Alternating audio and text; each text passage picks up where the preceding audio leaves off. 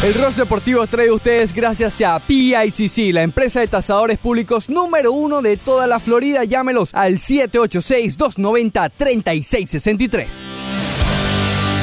Well, in come the thing them call a broken heart. This blessed love will never part. They don't know it from the start. Me tell them say I'm dirty, yeah. A Sean Paul and Sasha, come sing for them, baby. Though you make me holler, though you make me sweat, I can't get your tenderness. I can't get you off my mind. What is it about you, baby? I dirty, dirty, dirty love. I'm still in Venga, así comienza el Rush Deportivo de hoy.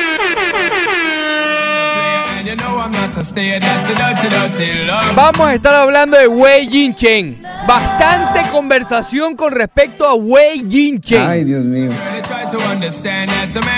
No, God! No, God, please, no! Ayer no! fue de Granderson, No. hoy será de Chen. Sí. Hoy se reanuda finalmente la Copa América Brasil contra Paraguay. Eso, además de varias noticias del fútbol que está bien, bien, pero bien interesante. Girl, La NBA cada vez más for cerca, la agencia libre. Ya estamos a tres días para que comience la agencia libre y los, rum- los rumores están peor que nunca, peor que nunca. Leandro Soto y Ricardo Montes de Oca hasta las 11 de la mañana aquí en el Rush Deportivo. love you, baby. I do you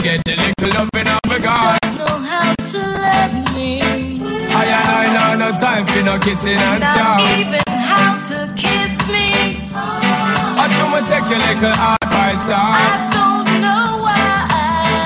Baby girl, baby girl, baby girl, baby girl. I love Y así arranca el Rush Deportivo. Muy buenos días, Leandro Soto Pirela. Te recibo de una vez con una pregunta. Muy buenos días, Ricardo. ¿Qué tal? ¿Cómo estás? ¿Todo bien? ¿Cuál es la pregunta? ¿Quién ganó el debate? ¡Oh! No, no, ayer no hubo ganador. Ayer no hubo, esa gente estaba de, ¿Estás cansado de all, tanta all over the place. All over the place. de debate? Eh, yo creo que cuando tú tienes, y ya entrando en un comentario breve, ¿no? Cuando Eh, Era tienes- un chiste en realidad, Sí, pero bueno. Sí, pero es que cuando tienes tantos candidatos, es muy difícil tratar de recordar qué fue lo que dijo este, qué fue lo que dijo aquel, y así se convierte muy difícil eh, sobresalir entre tantos candidatos, ¿no? Bueno, era un chiste la Sí. pregunta Sí, realmente. era un chiste. Pero bueno, está bien. ¿Cómo te fue a ti? ¿Lo viste también? Sí, sí lo vi. A mí, a mí Sí. me- yo, yo siempre veo esos debates Es políticos. que aquí yo creo que, que además de los deportes, siempre tenemos que estar pendientes de lo que Claro. está pasando del otro lado de la, loti- de la noticia también, ¿no? Para así estar eh, al tanto de lo que está pasando, Ricardo. ¿Todo bien ayer? Todo ¿Qué tal bien. tu día? Ah, bien, bien. ¿Miércoles fue? Sí. Miércoles, sí, Ricardo. Muy bien. Sí, ya cuando tú llegas a, esta- a la mitad de la, de la semana, No, yo los jueves estoy all over the se place. te empiezan a olvidar los días, All over the place. las horas, empiezas a hablar de, de debate. Parece que se te olvida hasta la emisora. 9.90. Sí, sí. 9.90. Correcto. Bueno. Eh, sí, ayer, ayer estuve viendo el debate, un par de horas. Me dio mucha risa el, el inconveniente técnico que tuvieron, pero Oh, bueno, sí. en fin, eso, eso es Sí, otra cosa. Si Eso no quieres, pasa aquí, eso si pasa quieres aquí. escuchar más del debate, escucha Actualidad Radio 1040M. Ahí deben estar los socios. Ay, no, te han mandado a correr desde las Eh, 6, ¿no? Desde las 6 estamos. Imagina- No, 6 y 5. seis, Más o menos. Ahí están los socios, ¿viste? Lo pusiste. Ah, ¿viste? Mira, aquí, no somos MSNBC, los socios, Canal 6, Ricardo. No, no. No, no. no, no. Aquí no. Son problemas técnicos, los resolvemos rápido. Vamos al tema de una vez sin anestesia, porque ayer el juego de los Marlins tiene cosas buenas y cosas malas. Zach Gallen tuvo su segunda apertura eh, de su carrera en las grandes ligas, lució muy bien, lució sólido, ocho ponches, nuevamente, eh, creo que lo que vimos en la primera salida en San Luis eh, no fue casualidad, creo que sí es una de las características de Gallen, que es la cantidad de picheos que él necesita, ¿no? Eh, ¿Qué pasa, Leandro? No, bueno, me le subieron el volumen de aquí. ¿Estás poniendo televisión? ¿O no? ¿Por qué le subes volumen de televisión? Le, le estaba bajando, no sé quién. me- Seguro el baño estaba por aquí ayer viendo los, los jueguitos. Peligro. Todavía está sonando, creo. Está sonando, ¿no? no importa. Bueno, eh, Zach Gallen, ayer la línea definitiva, que es engañosa, ya vamos para allá, pero vamos primero por lo primero. Zach Gallen, cinco entradas, tres carreras permitidas, dos boletos, ocho ponches, cuatro imparables en total. Claro, estas tres carreras, producto de un jonrón que le dieron a su gran amigo eh, Chen. Bueno, dos de estas tres carreras, ¿no? Una sí fue, sí fue contra él. Pero le dieron un jonrón de tres carreras a Wei Yin Chen. Imagínate tú. Y yo tengo, y lo estábamos debatiendo Sí, sí, antes de comenzar el programa, Intentamos debatirlo. cierto problema con esto y vamos a dar nuestras opiniones. ¿Por qué? El hombre, ya, ya les mencionaba, necesita mucha, eh, muchos lanzamientos, ¿ok? Para retirar los outs. Es algo que, bueno, que va a tener que mejorar a lo largo de su carrera, pero se ve, por lo menos en las primeras dos aperturas, ha tenido ese mismo, eh, eh, ese común denominador. Pero él sale para, la- para el sexto episodio. Eh, yo no tengo problema con que haya salido para el sexto episodio, más sí que lo hayan dejado tanto, ¿ok? Creo que con el primero que se le envasaba, producto a la cantidad de picheos, ya era suficiente. Pero no, se frizó un poquito Mattingly, lo dejó, y no solo que lo dejó, sino que después trajo a Wei Jin Chen para, para intentar relevarlo, eh, y ya sabemos cuál fue el resultado. Sí.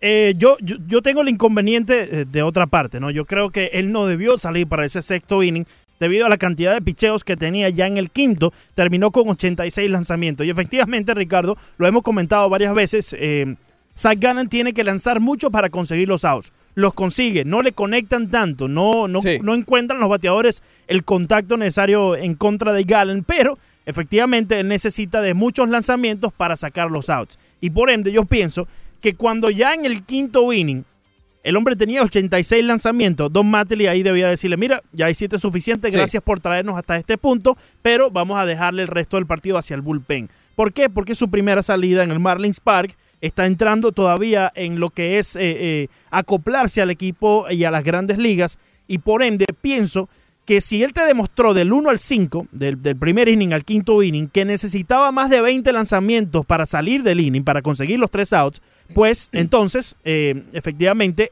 lo que iba a pasar en el sexto inning era que iba a necesitar de por lo menos 20 lanzamientos. Con 86 que tenía, ya eso lo pone en 106. Mira lo que pasó en el, en, en el sexto episodio. Sí. Vi- viene Trea Turner y da un, eh, un sencillo Sí. hacia el jardín derecho.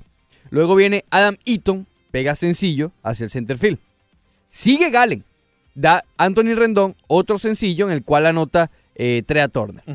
De- lo dejó demasiado. No, de- Yo, demasiado. yo no tengo problema y, y esa es la, la diferencia que tenemos tú y yo, que, Sí. que haya salido en el sexto inning, pero no lo dejes tres, no, no, no dejes que le, le den tres imparables. Claro, si ya lo sacaste para el sexto inning, pues eh, después del primer impalable, debido a la cantidad de picheos que tenía, Claro. sácalo para que el, muchacho pueda descansar. El otro problema es que Don Martin no tenía nadie calentando, ni siquiera en, el- en la quinta entrada, cuando ya la cantidad de picheos seguía sumando eh, para Zach Gallen, ¿no? Y eso es un error. Es un Tanto error de él como del coach de, de bateo. Si tú ves De que picheo, tenía, de- exacto, de picheo. Sí. O el- incluso de banca también, que tiene que estar pendiente de que el hombre ya tiene una alta cantidad de lanzamientos. Bueno, empieza por lo menos, por lo menos, a soltar el brazo. Porque tú sabes que en cualquier momento eh, se queda sin gasolina y Sí. eso exactamente fue lo que, le, lo que le pasó. Por eso que aquí podemos ver el vaso medio lleno, medio vacío. Mm, eh, medio lleno es que bueno, que estuvo bien, estuvo sólido cinco entradas, que al final se queda sin gasolina. Mira, es un muchacho, es la segunda apertura, es normal que se quede sin gasolina. Eh, si le quieren achacar algo, ok, adelante también. Quizás vamos a tratar de, de ser el abogado del diablo de Don Mattingly y decir, bueno, simplemente a lo mejor eh, como en- ya a estas alturas de la temporada, tampoco estamos jugando en un puesto por, por la postemporada, bueno, vamos a, Vamos a- ver de qué sí, está hecho. Exacto. sí. Y sí, bueno, si le caen a palo, le cayeron a palo. Este es el momento para aprender. Pero no, yo creo que, que, que me quedo con lo positivo. Lució bien Claro, y claro. creo que se están comenzando a ver las bases de Zach Gallen. Son dos aperturas. Dos aperturas, ¿ok? Muy poquito. Pero, eh, oye, yo creo que tiene. No sé si voy a llegar al, al nivel de se le ve, no se le ve de, de Leandro Soto, pero creo que sí tiene la capacidad para ser un lanzador abridor en las grandes ligas. Y tiene techo aún, Ricardo, porque Claro, por vemos esa recta que todavía está muy pesada. Cuando, ese, cuando un pitcher tiene la recta tan pesada, significa, es sinónimo de que él le puede sacar por lo menos dos o tres eh, millas más a esa recta, claro, con un condicionamiento eh, efectivo, lanzando con un programa Claro. de, de long toss, como le dice, lanzar eh, a distancia, él puede sacarle un poco más a esa recta. Ayer él ponchó a um, Juan Soto y luego Víctor Robles en la misma entrada. A Juan Soto lo ponchó con el slider hacia la pierna eh, de atrás, y que en verdad estaba súper nasty. Realmente nasty, como diría nuestro buen amigo Fernando Arreaza. Y a Víctor Robles lo ponchó con un cambio que hizo un efecto a los two seam de 83 millas, que también fue a dar a la rodilla Se trasera poco, por sí. parte em, de Víctor Robles. Yo creo que y al ver eso, lo primero que se me vino, me vino a la mente es que si Zach Gallen hizo lucir al futuro de los Nacionales de Washington, claro rival de división de los Miami Marlins, creo que estamos en buenas manos y que efectivamente, como tú dices, empezamos a ver ya los eh, destellos positivos de esta rotación y esta base de la reconstrucción de los Miami Marlins. Si nosotros logramos tener a Zach Gallen ahí por los años que, vengan sobre su carrera, que va a seguir mejorando, y él sigue haciendo lucir eh, en cierta forma ridículo a Juan Soto y también a, a Víctor Robles, ponchándolo de esa manera, los Marlins pueden en algún momento competir a lo alto con este equipo de los nacionales. Eh, yo creo también que viendo, siendo también realista, por lo menos con los dos, las dos salidas que hemos visto, que hemos visto, eh, no está para un ace de rotación, ¿no? Eh, todavía le hace falta ese ace de rotación a los Marlins, que a lo mejor sea Sisto Sánchez, a lo mejor sea Sandy Alcántara, o a lo mejor venga de la agencia libre o venga de un cambio, ¿por qué no? Ya así vino para los Astros de Houston, incluso para los Cachorros de Chicago. Sí. Pero, pero gran- imagínate, tener a, a un sólido cuarto abridor que puede ser Galen, puede ser Yamamoto, puede ser incluso Pablo López. Eh, oye, está bien. Las bases están Sí. allí puestas, muy bien. Y todavía faltan varios muchachos que están en las menores. Eduard Cabrera, eh, Jorge Guzmán, etcétera. Hay nombres, por lo menos, que han lucido bien esta temporada. Trevor, siempre se me olvida el Trevor nombre. Rogers. Trevor Rogers, ¿no? Sí. Siempre lo confundo con Braxton. Garrett también Exacto, a esos dos son los que Sí. confundo. Braxton Garrett y Trevor Rogers. Que, aún se encuentran en clase A. que Rogers, no, pero Rogers está en doble A, que lanzó un siete entradas sin permitir Lo imparable subieron a día. Rogers a doble A. Sí, hace un par de días que les comenté que estaba lanzando en el, en el de los Shrimp. Shrimp es Ah, doble A. sí, Jumbo Shrimp, sí. Ahí en Júpiter. Jacksonville. No, eh, Júpiter son los Hammerheads, clase A aún. Entonces Jacksonville. En Sí. fin, el hombre está lanzando bien. Sí. Ya sea en doble A o en clase A, están lanzando bien, siguen avanzando, siguen luciendo bien. Eh, los prospectos están abajo de los Marlins. Falta el bateo, claro que falta el bateo. Nadie dijo que esto iba a ser de un año. A ver, estamos en eh, un año y medio de reconstrucción. Nadie dijo que un año y medio ya la reconstrucción iba a estar lista. De hecho, creo que está hasta más adelantada de lo que se esperaba. Mucho más adelantada, sí. Cuando hablamos aquí, mira, hace un mes, decíamos que Yamamoto tal vez ven- ve- venía en la segunda ola. En la del 2020. Mira, ya está ahí, ya tiene tres aperturas y tres victorias. El propio Galen, tal vez lo esperábamos en septiembre, ya está ahí, ya tiene dos aperturas. Sandy Alcántara ha lucido muy bien, sobre todo en, en los últimos cinco o seis aperturas, ha, ha lucido realmente sólido. Pablo López lamentablemente se lesionó, pero venía también mejorando muchísimo. Es decir, Claro. yo creo que estamos viendo eh, pasos agigantados, por lo menos en el departamento de los lanzadores. Y el hecho, Ricardo, que de los 30 equipos en las grandes ligas, estos Miami Marlins fueron el único equipo que pudo sostener su rotación de cinco abridores hasta eh, eh, el máximo tiempo comparado con los demás equipos. Eh, eso también demuestra que están en buen camino y que es tan saludable este futuro de los Marlins eh, en lo que respecta al picheo. No, y no tanto el futuro, ya el otro día lo decíamos también. El presente tienen una de las mejores efectividades como También. rotación. Sí, sí. ¿ok? Creo que En están el- número 3 en todas las ni en futuro ni en pasado, no, no. Hoy en día, este equipo de los Marlins tiene una de las mejores rotaciones, por lo menos en la Liga Nacional. Claro. Vamos a dejarlo ahí, en la Liga Nacional. Lo cual habla mucho. Pero también habla mucho de que o, o el relevo es terrible o el bateo también. Hay muchos eh, juegos que los Marlins han perdido después de una buena labor por parte de, de Pablo López, después de una buena labor por parte de Sandy Alcántara, Cal Smith y el propio eh, Trevor eh, Richards. Que los Marlins con un buen bateo hubiesen podido ganar. Entonces el panorama sería completamente Claro. diferente en estos momentos. Si los Marlins tuvieran eh, dentro del top 10 de la liga el averaje de bateo, pues entonces los Marlins posiblemente hoy estuvieran compitiendo, ¿no? Y yo creo que eso va a ser una de las cosas más importantes que presenciar, sobre todo en septiembre, si termina de subir Harrison y Sandías. Monte Harrison me refiero. Sí. Monte Harrison y Sandías. Y mire, ¿por qué no a lo mejor sube Luis Brinson? Eh, sí. Va a ser bien interesante cambiar, digamos, ese enfoque en la madurez de los lanzadores, sino en ver realmente qué madera tienen los, los bateadores que vienen ahora, porque Claro. es su turno. ¿Ok? Ya los lanzadores Ya vimos todos, el picheo, sí. Todos han contestado, todos, uno detrás de otro. Galen, Yamamoto, Alcántara, Pablo López, todos, uno detrás del otro, ha respondido. Pero la- los bateadores no. Los bateadores han sido, re- han sido pocos también, han sido Brinson y tal vez Brian Anderson, digamos, de los que han subido para responder. Jorge porque- Alfaro también. pero Alfaro ya es Grande Liga, ya él llegó a Grande Liga. Lo que me refiero es los muchachos claro. nuevos, que llega, llega un muchacho nuevo y responde, como ha pasado con los lanzadores. Eh, no ha pasado. Gary Cooper respondió Gary después de la Cooper, lesión. Sin embargo, Cooper ya está mucho más avanzado en su carrera. Exactamente, Sí. igual que Harold Ramírez. Claro. Pero no es que, eh, me refiero a los prospectos, que ya tenemos por lo menos un año hablando de ellos. Eh, no ha respondido ni Brinson, ni respondió el año pasado Manuel y Sierra tampoco. Eh, el buen amigo Andre Fernández de The Athletic, Ricardo, se fue hacia Nueva Orleans para hablar con Louis Brinson y estuvo muy bueno ese artículo. Eh, ahí recomendamos a todos los amigos que, que vayan a leerlo porque estuvo hablando de tú a tú con Louis Brinson, de cómo se siente en AAA y en verdad que da unos nuggets de esos que te gustan a ti y a Pero dinos dinos Bandera. algo. Eh, no, es, mejor eh, poder leerlo. No, pero dilo, ni que a nosotros nos pagaran para eso, o se te olvidó. No, él, él está trabajando, Ricardo, en su eh, en, en su regreso a las grandes ligas. Ya ha puesto los números, ¿no? Entonces, en, en ciertas partes, Andre como que le trata de, de- de preguntar si se siente un poco eh, frustrado que ha puesto los números y que el equipo lo mandó para mejorar y ha mejorado y aún no ha subido. Y bueno, Louis, Louis Brinson simplemente, con el popular cliché, él te responde que está enfocado en regresar. Pero, el granito de arena. el granito de arena, correcto. Pero, pero es, es interesante que él esté hablando acerca de que el equipo lo, lo, lo bande a AAA y que está trabajando para subir, está intentándolo, ¿no? Y, hay que darle mérito también a Louis Brinson. Claro. Mucho, muchos le hemos caído encima cuando él no ha puesto el trabajo eh, en las grandes ligas, cuando no ha demostrado en los momentos donde se necesitaba de aquel prospecto que llegó el cambio de Christian Yelich. Pero él, eh, con cierta humildad, está tomando este eh, esfuerzo que está haciendo el equipo por darle otra oportunidad y así ganársela. Yo creo que se adelantaron bastante con Brinson. Yo no sé, fíjate, de los de todos los prospectos que llegaron de todos los cambios del 2017 fue, sí. Él fue el único que empezó ese año, ¿no? En las grandes ligas. Sí, sí, ya él venía de una muy corta muestra con los Brewers de, de Milwaukee, donde le fue bien en, esa, en ese último eh, dos, tres meses de la temporada Sí. donde él subió con los Brewers. Y por eso yo creo que el equipo de los Marlins vio que ya él demostró algo en Grandes Ligas, vamos a darle el chance para ver si lo puede eh, hacer aquí también.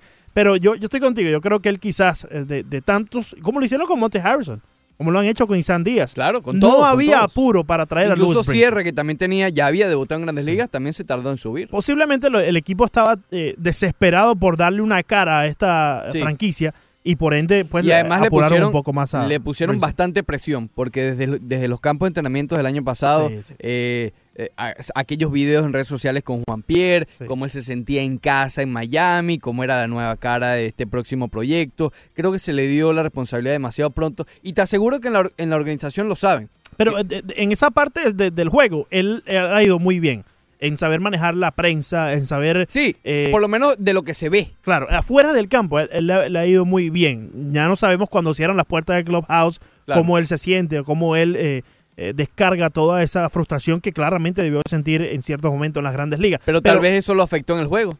Sí, Exacto. calladito, ¿entiendes? Exacto, mantener todo reservado sin expresarse tanto, eso quizás Claro. le afectó en el juego, efectivamente. Por cierto, hoy terminan las votaciones de los titulares en las grandes ligas. También está el filetico de lo de Tampa Bay, que hay nuevas.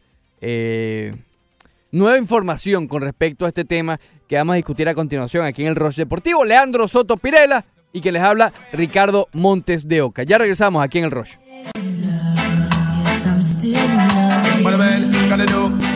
Y yo les quiero hacer una pregunta antes de irnos a la pausa. ¿Ustedes creen que Miami tiene sabor internacional?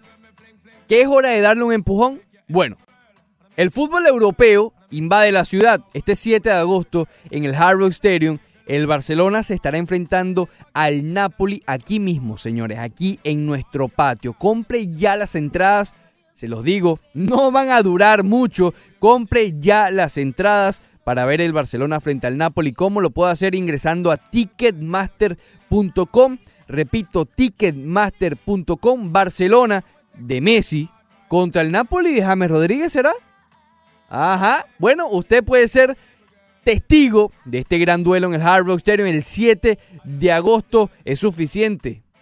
¿Es suficiente ese encuentro para responder la pregunta que les hice al comienzo? ¿Crees que tiene sabor internacional? Bueno, vaya a ticketmaster.com y vaya a este juego y compruébelo por usted mismo. 7 de agosto, Barcelona frente al Napoli, ticketmaster.com.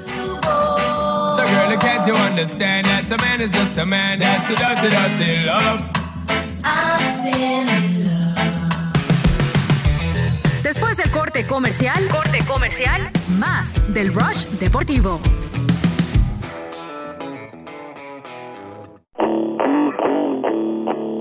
Seguimos con el Rush Deportivo.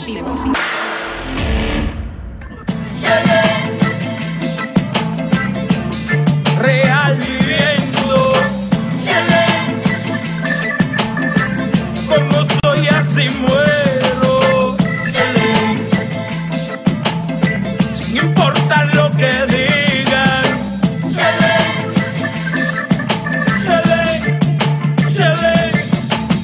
Regresamos al Rush Deportivo, 9 de la mañana, 24 minutos. Hoy es 27 de junio del año 2019. El número de cabina, 786-801-5607. Leandro Soto y Ricardo Montes de Oca hasta las 11 de la mañana. Antes de votar, quiero que votemos al aire porque quedan solamente 6 horas para anunciar los titulares de las grandes ligas. Vamos a hacer rápidamente la votación eh, en, en el momento, en vivo, para ver, para ver cómo, cómo queda la nuestra. Pero quiero escuchar, para ya cerrar el tema de los Marlins, da- a Zach Gallen. Porque yo me imagino, yo supongo que el hombre no debe estar muy contento después de que salió y, y bueno, las carreras heredadas las haya tenido en su mano Wei Jin Chen, que ha sido tal vez uno de los peores jugadores en esta década de los Marlins de Miami, a pesar de que sí, ya lo sé, que tenía un periodo de qué, de un mes bueno, ya, imagínate. No, no, pero no, no es suficiente para todo lo que ha Por hecho. eso. no, no, no, no, en verdad que no. No, un- Porque, porque ya, Uh, ya yo mes. estaba escuchando, no, No. tiene un mes, está- No, no, no, no. importa, un mes bueno de cuántos años malos. Sí, exactamente, ¿no? ¿Y de cuántos millones? Este- O sea, un mes fue lo que costó los 20 millones que se le está pagando esta temporada. O sea, 20 millones para un buen mes de temporada, no me parece. todo lo que hicieron mal los Marlins a lo largo de los 20 años, lo están pagando lo están con cheque. pagando con cheque, Lo que es, una, es una- algo increíble. Es un karma, es un karma. Es un karma impresionante, Sí, es sí. decir, que, que- Yo te vengo diciendo, el juego te las cobra todas. Yo- y los Yankees se quejan de Ellsbury. Ah, Ah, bueno, no, te lo cambio, mira, eso- mira. son pásame- candy cane. Pásame a Ellsbury y te doy a Chen, mira, le, le pago más a Ellsbury. Le pago más a Ellsbury. Y te doy una ñapita. Te, te pongo ahí a, no sé, a Arlín García. o- Dale, ¿A quién, dale. ¿A quién tú quieres, hermano? Dale. Que Bueno. no sean los perfectos, no sea Galan ni Yamamoto. Oye, Tyron está malo, ¿viste? Ay, Tyron. Tyron está realmente mal. Yo te vuelvo a decir lo mismo que vengo diciendo. Si Ayer otra Tyron no mejora su repertorio, su tiempo en las grandes ligas está contado. Tres carreras hicieron Sí. ayer. Oh, no está Es fácil. lamentable. Vamos a escuchar a, a Zach Gallen, a ver qué fue lo que dijo después del encuentro de ayer. Yeah, um, it's kind of been uh, my thing. It's just you know the season. Um, kind of settled in after the second inning. Um, you know, I just feel like I used too many pitches. I would like to have gotten to the six with less pitches, um, but other than that, I think it was it was okay. I know after the start in St. Louis, you didn't really feel like fastball command was there. That's why you used the slider a lot. Did you feel like you were commanding all of your pitches tonight? Yeah, I thought so for the most part. Um, you know, there was a couple misses here and there, um, but yeah, I felt you know commanded the fastball a lot better. You know, compared to St. Louis, I think which helped me out. Eh, tiene unas ganas de hablar Zach Gallen que no, no se la salta. Tiene una cara forma. grande liga él. No, no, sí, tiene una cara grande liga. Eh, ahí mencionaba Zach Gallen que, bueno, después de la, segunda entrada, ya esto es parte de lo que ha sido su carrera, él siempre se eh, establece durante el juego, después de la segunda entrada es cuando él se siente mejor. Mencionó también que le hubiese gustado llegar al sexto inning con un poco menos de lanzamientos, y eso yo creo que nos demuestra que sí le afectó la gran cantidad de lanzamientos que tenía ya en la quinta entrada, y que a diferencia con San Luis, en aquella entrada donde debutó en las grandes ligas, en esta salida, en su primera en el Marlins Park, se sintió que tenía más eh, control sobre su recta y sobre su repertorio en general.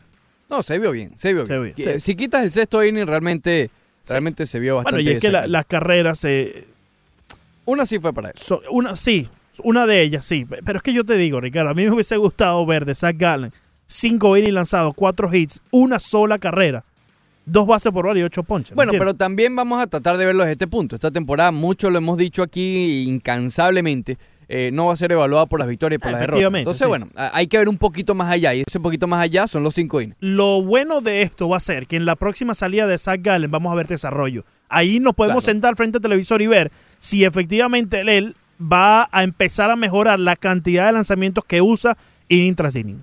Aquí José Antonio Mora ya nos pasó su boleta de votación para los titulares de las grandes ligas. Vamos a hacer banderita. entonces la nuestra. Se puso la ¿Le bandera. puso la bandera? Se puso la bandera. Vamos, Leandro, poco Sí, a sí. poco. Vamos, Eh, ¿ya, ¿Ya abriste Ya, la página? ya tengo abierto aquí. Vamos con eh, primera base. Por cierto, qué bien ha hecho en las grandes ligas este año Oh. con la asociación con Google. Me gusta mucho. más fácil votar que en años anteriores. Sí, porque simplemente pones en Google eh, MLB All Star Pácate. y ahí mismo te sale, eh, cuando- como cuando tú vas a buscar un partido, Exacto. eh, Venezuela-Argentina, y te sale cómo va y todo. Incluso así es más fácil porque ya estás como registrado en tu Gmail, en tu, Sí, en tu sí. Google, ¿no? Porque si lo haces por la página de las grandes ligas, tienes que registrarte Claro, o poner tu correo. Y antes tenías que ir a la página Grandes Ligas, Imagínate. empezar, ¿no? No, tenías que poner hasta tus equipos favoritos. Sí, sí, Bueno, efectivamente, sí. Eh, primera base de la americana. Me voy Tres con opciones: Void, Carlos Santana y CJ Cron. Carlos Santana. Yo también. Ok. Carlos, Carlos Santana batiendo para 2.90, 18 cuadrangulares y 48 impulsadas. Ok, Carlos Santana. Y Vamos- en, en la nacional, Josh Bell, Freddie Freeman y Anthony Rizzo. Popular Freddy Freeman con 13, 13 de averaje, ¿Ah, sí? 21 cuadrangulares y 61 carreras Yo impulsadas. me voy con la campana. Con Josh Bell. Yo me voy con la campanita. Y, y- y este es la, la temporada de re- revelación para Josh sí, Bell. sin duda. Sí, le Le costó arrancar. Le- sí, pero bueno. En su carrera, digo, no en la Claro, temporada, en su carrera. claro. Segunda base. ¿Pudiera ser Josh Bell el próximo eh, Ryan Howard? Es que, no sé. Ryan Sí. Howard, no sé. Tiene bastante... Sí, pero batea más. Ryan Howard era más Ah, no, poder claro, nato, ¿no? Pero todavía de él podemos ver, ¿no? Todavía le queda techo al popular Josh Bell. Pobre Howard. Segunda base, Montes de Oca. José Altuve, Tommy La Estela, DJ LeMagio. No, DJ Lemagio definitivamente. ¿No le vas a meter bandera aquí? No, no, no. 303, que no sé, es imposible, hermano. Y José Altuve ha estado lesionado, bateando para 2.15, solo 10 cuadrangulares y 22 carreras impulsadas. No le gana ni cerca a los 13 a 36 de DJ Lemagio, 12 cuadrangulares y 54 impulsadas. Bueno, confieso que yo sí le metí bandera. ¿Me metiste banderita? Sí, sí, sí. sí. Ah, bueno. Eh, José Altuve. Después soy yo que... En la nacional, No, no no, lo, tuyo es el tema del fútbol. Sí. Eh, No, imagínate, imagínate cuándo en la vida pensé ahí. No, entremos ahí, hermano. Eso sí. Eh, Sí. Ozzy Alvis, Ketel Marte y Mike Mustacas. Me voy por Ketel Marte. Eh, 3.16 de averaje, 20 cuadrangulares y 51 impulsadas. Tengo una quejita. ¿Por qué le ponen H4? Pongan jonrones y ya. Si es lo más común. Confunden a la gente. ¿Cómo que H4? Montes? Fíjate, si tú ves los números. Ah, porque yo los tengo en la aplicación. Puede ser que salga. Ah, ok. A mí me sale eh, 316 Pro de promedio, Sí. 20 H4. Como hit de 4 Ah, esquinas. no. ¿Entiendes? Ponga Pon jonrón y ya. HR ya.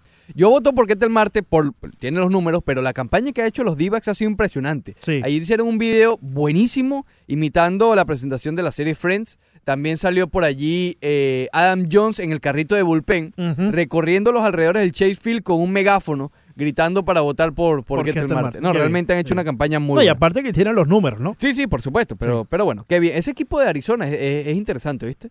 Eh, ti- Tienen algunas piezas, pero todavía le falta. Todavía No, le por supuesto, pero se esperaba que este año perdieran muchísimo más. Sí, y no están perdiendo tanto como se esperaba. Alex Bregman, Hunter. Dozier y G. Urshela. No, no, aquí sí me voy con G. Urshela.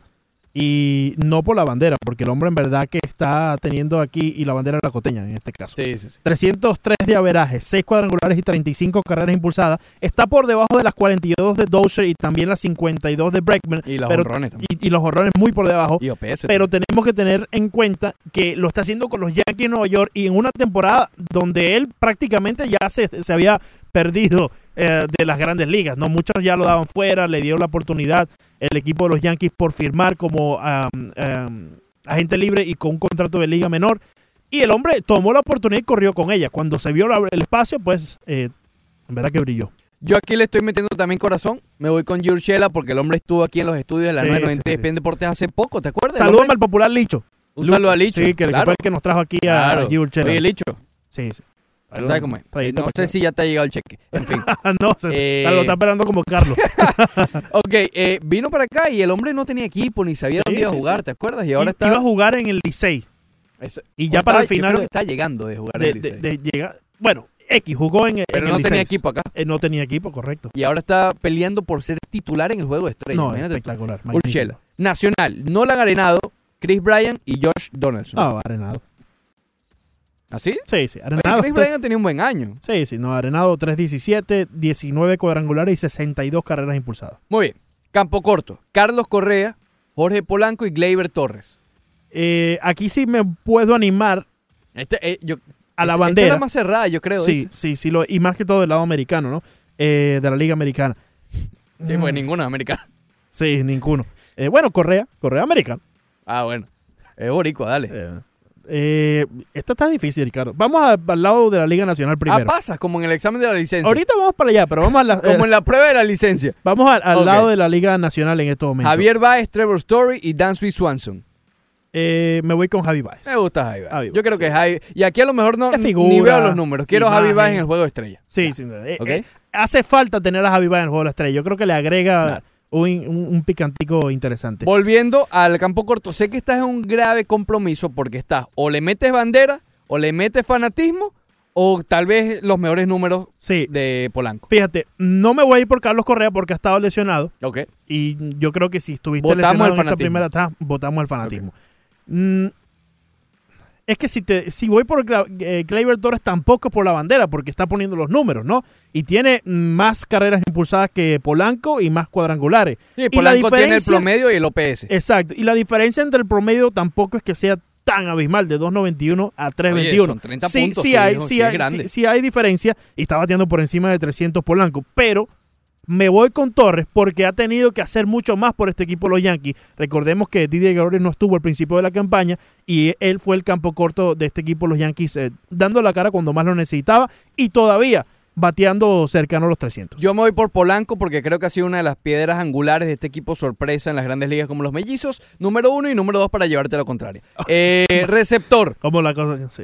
Eh, como ¿cómo cosa que? rara. Robinson Chirino. Que eso- eh, oye, ¿quién te iba a decir al principio de año. Robinson Chiri. Bateando que 2.32. Robinson Chirino y James McCann iban a estar peleando dos de los tres puestos como titular? Ah, yo no sé si Chirino debiera estar en esta lista. Bueno, pero está por los votos. Sí, exacto, por los votos que está ahí, pero está bateando 2.32. El otro es Gary Sánchez. Eh, bateando 2.66 Gary Sánchez. No, yo me voy por Gary Sánchez, ¿verdad? Que la diferencia que tiene... El promedio de James McCann con los, Sí, con los sí, White Sox. Pero, pero eh, ahí está el promedio. Pero ya vamos a ver directo a la producción que ha tenido Gary Sánchez. 23 cuadrangulares, 52 carreras impulsadas por encima de las 39 de Chirino y 25 de McCann, Gary Sánchez. Ok. Voy por James McCann. Eh, Southside. Hay que representar el Southside de Chicago. Sí, sí. El receptor de la, de la Liga tú, ¿no? Nacional. De. Yo soy el del- de la parte sur de Chicago, Ok, correcto. sí. De la calle 59 Sur. Por ahí al lado de la casa de Bill Cosby, ¿no? Tenía una casa por allí. No, eh, cerca de la casa de Obama, por cierto. Ah, sí, Yo mira. iba a pie a verla cuando Caramba, él era eh, billete. profesor de... Había billetes. No, la casita normalita. Ah, no es la la, de casa después de ser presidente. No, era la de antes. Antes de. La de cuando era teacher ahí en Sí, la sí, Universidad sí, de Chicago. y que el En hombre, fin. bueno. Sí, no, la No casita te de metas en ese tema, que eso fue- Ok. Eso allá, mira, en- eh, Aclarar algo porque me ahí está. El hombre peleando Sí, ahí. sí. Un saludo a... Opiniones. Andaba a correr. Ya, ya. De cómo están tratando los niños. Ahí está, Escúchame eso, no, no, imagínate, no, no, no. ya no, eso, No, no, ni la eso caja. no. Vamos, vamos a seguir con la, La vamos a otra. seguir aquí de este lado. Eh, Wilson Contreras, Yamani Grandal o Brian McCann. Aquí me voy a poner la bandera de UM y sin mirar muchos números me voy con Yamani Grandal. ¿Oh, sí? Mm, Sabes que no me gusta mucho el juego de Contreras y por Pero su tiene parte todos mejores números. Sí, sí los tiene, pero mm, Un, lo único que no tiene es cuadrangular, uno menos que Grandal. me voy por me voy por Grandal, eh, otro de los jugadores que está haciendo bastante con, Oye, con lo que le dieron. McCann. ¿quién le iba a decir? Brian McCann a sus 77 años. Yo te dije. ¿7-7? Yo te dije sobre Brian McCann. Ah, también me dijiste de Russell eh, Wilson. Bueno, pero mira, Rosso Martin. Russell Martin. Ve a buscar los números de Russell Rosso Wilson Martin. es el coreback Está bateando 270 Rosso Martin. Imagínate. Bueno, te lo dije, te lo dije. Estos jugadores regresando a casa siempre le ponen un poco Ah, más. pero no confías en otro que puede regresar a casa y no puede mejorar como Neymar. No, no, pero ya. Ahí está el doble discurso. No, no, ya. Ahí ya. está el doble discurso. No, Te no. la tenía guardadita. Guardadita sí, sí. aquí. Sí, no, pero que ya es otro caso, Ricardo. Ya- Caíste ya, no. directo en la tela de araña. Ya eso es otro caso, no me compare, no, Bueno. no me compare porque en verdad no tiene mucha comparación, Ricardo. Oye, güey, no hasta tiene más. No, no, no. Hasta más. It does not have an- any comparison. Ok, eh, Grandal entonces. Sí, Grandal. Ok, eh, Grandal. Ok, me gusta lo Grandal. Yo no sé por, qué- por qué estaron Josh Akich. Por los votos, Leandro, igual que está Chirino. No, no, no, pero es que, tú, eh, es que él ni siquiera debió estar en el ballot. Ha estado lesionado casi toda la mitad de, de la, de la primera mitad de la Bueno, campaña. pero igual está complicado. A ver, Son las cosas de las no los injusticias. vamos a nombrar todos porque los vamos a enredar a todos ustedes que, que no tienen la lista en la mano ni, ni la están viendo y decirle de repente 15 nombres no está fácil. Eh, pero a ver, los tres jardineros de la Liga Americana. Está difícil. En la Nacional está muy fácil. En la Americana está complicado. Fíjate que muchos darían por descontado Mookie Betts. Yo no voy a votar por él. 12 y 1 está bateando. Sí, Betts. sí, y 13 cuadrangulares, 37 carreras ¿Cuántos impulsadas. cuadrangulares? Perdón, y que tuvo ese pésimo. eh, ¿Cuántos cuadrangulares? Eh, 13. Y tuvo ese pésimo comienzo Mookie Betts también, al igual que el equipo de los Boston Red Sox. Me voy con Michael Brantley, porque llegando a los. Houston Astros. Le está metiendo fanatismo No, aquí. no, no, pero ¿cómo, cómo va a hacerlo, Ricardo? Si está batiendo le está 3-17, metiendo. 11 cuadrangulares y 43 carreras impulsadas en un equipo que, eh, teniendo las lesiones de José Altuve, de, Carlos Correa necesitaba de Brantley y él está poniendo la cara por los Houston Astros. Por otra parte, ese es mi primer voto. eh, ahora me voy por Eddie Rosario y George Springer. Ok. Eh.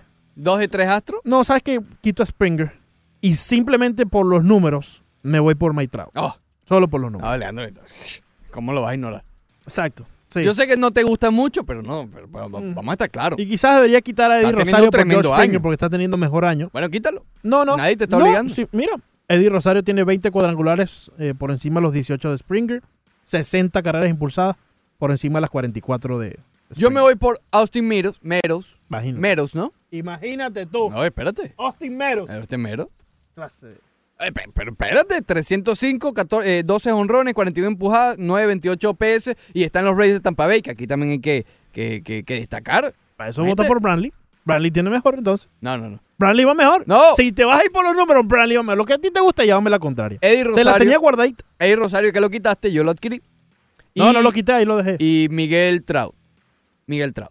ahí está. Miguel Trout. Ahora, y Michael Brantley lo vamos a ignorar. A Brantley nos vemos. Lo vas a eh, ignorar para llevarme la contraria. nos Esas son las cosas, Ricardo. nos vemos después, Esas Brantley. son el tipo de cosas que te viene diciendo Luis. Liga Nacional creo que es bien fácil. Por lo menos dos de los tres cupos. Tiene que ir Bellinger. Aquí ni te pregunto, Bellinger y Yelich. ¿Quién se lleva el otro puesto? Blackman. ¿Blackmon? Sí. ¿Oh, sí? Sí. Oye, fíjate que no me había dado cuenta el año de Blackmon. No le había estado prestando mucha atención. y Bellinger, es Blackmon uno y de mis jugadores preferidos.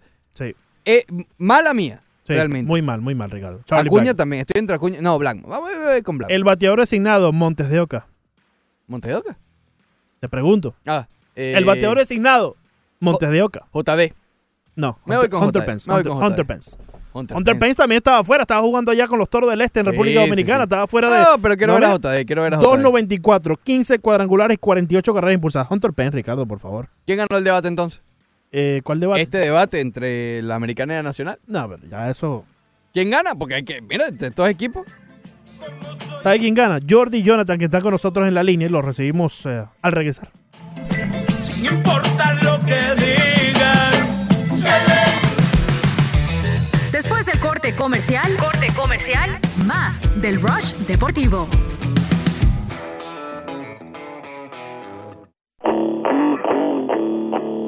Seguimos con el Rush Deportivo.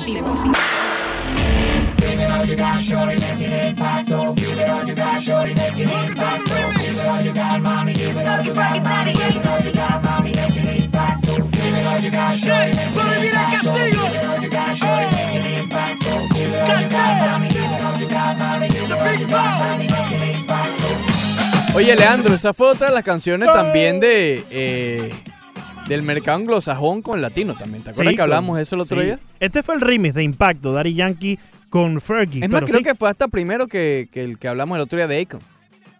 eh, con... Sí, esta es primera, esta es más vieja. ¿Tú crees? Sí, sí. Este es, a ver si sale el año aquí.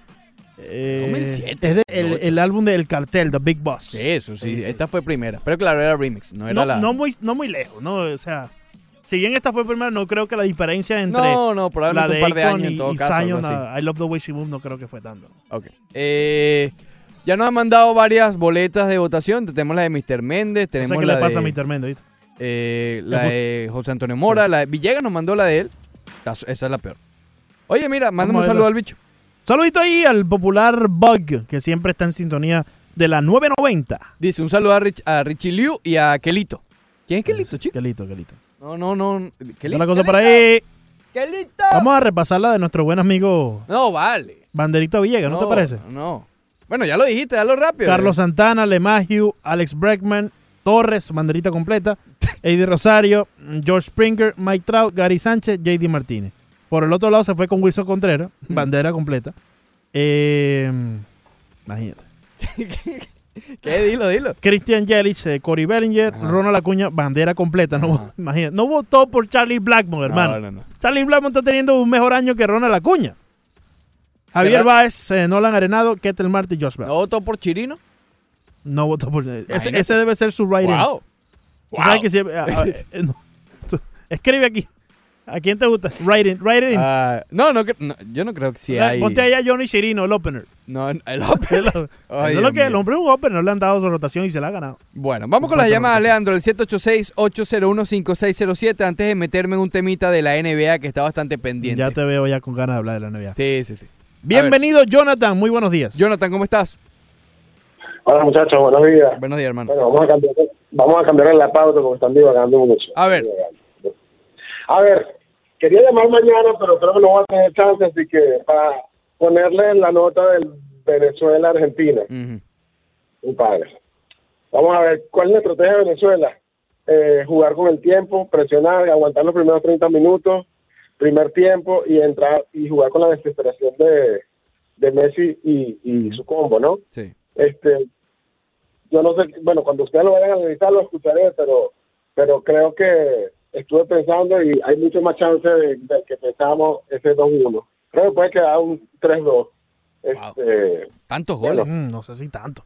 Leandro y Leandro el muchacho ese que tienes ahí al lado ¿cómo es eso, cómo es eso que pon- le ponen la banderita a la votación del juego de estrellas pero no se la pone Ajá, bueno, no, imagínate. No, no. Ese son el tipo de cosas que yo vengo diciendo, Jonathan. lo escucho por la radio Conmigo, muchacho. Muchas gracias. hermano. ¿Yo? Sí, me parece que está hablando tuyo. Pero si yo no le pongo banderita, nada. Bueno. ¿Yo, banderita?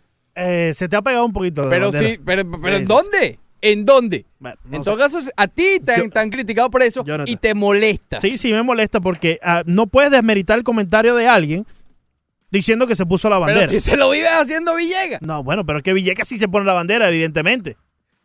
Ah, porque Villegas sí. Cuando es contigo no. Esas son las cosas, que tú sigues ahí, eh, ahí, ahí con la llave. Ahí está. Ese es el tipo de está. cosas. Eso, eso molesta a la Eh, gente, Leandro. ¿Qué cosa? Eso molesta a la gente. ¿Qué cosa? Bueno, ya que Jonathan abrió la puerta, el por- ya, hablar, ya pronto hablamos de NBA. Ya que no me dejan, ya que no me dejan, ok. Vamos al fútbol. Vamos al fútbol. Ya mañana obviamente nos meteremos más en el, en el tema de, de- de- de Venezuela-Argentina. Hoy hay Brasil-Paraguay. Sin embargo, lo que dice Jonathan, creo que los paraguayos pueden escuchar lo mismo, porque básicamente va a ser un planteamiento, o debería ser un planteamiento similar. ¿Cuál es la poca esperanza que tiene? A ver, Paraguay tiene poca esperanza frente a Brasil. No, no, no nos caigamos a mentira. Venezuela tiene más frente a, Argenti- eh, eh, frente a Argentina, por supuesto. Venezuela contra Argentina tiene más po- posibilidades, por lo menos en teoría, que Paraguay contra Brasil. Aunque Paraguay ha sido el verdugo de Brasil en las últimas cop- dos Copa América. Las últimas, eh, la- no la centenario, la del 2011, que Paraguay llegó a la final, y la del 2015 en Chile. En ambas ocasiones eh, eliminaron a Brasil vía los penales. Y sabes que me llama la atención, porque Paraguay está viendo esta estadística. Paraguay de los últimos 18 juegos en Copa América ha ganado uno solo. Incluyendo cuando llegaron a la final, porque ellos llegaron a la final por, a, a- a fuerza de penales.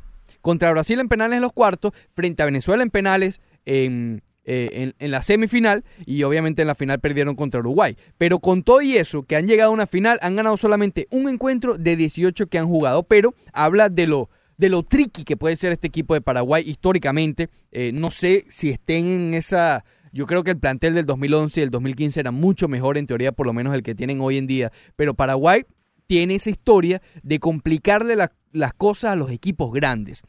Brasil es mucho más superior que Paraguay.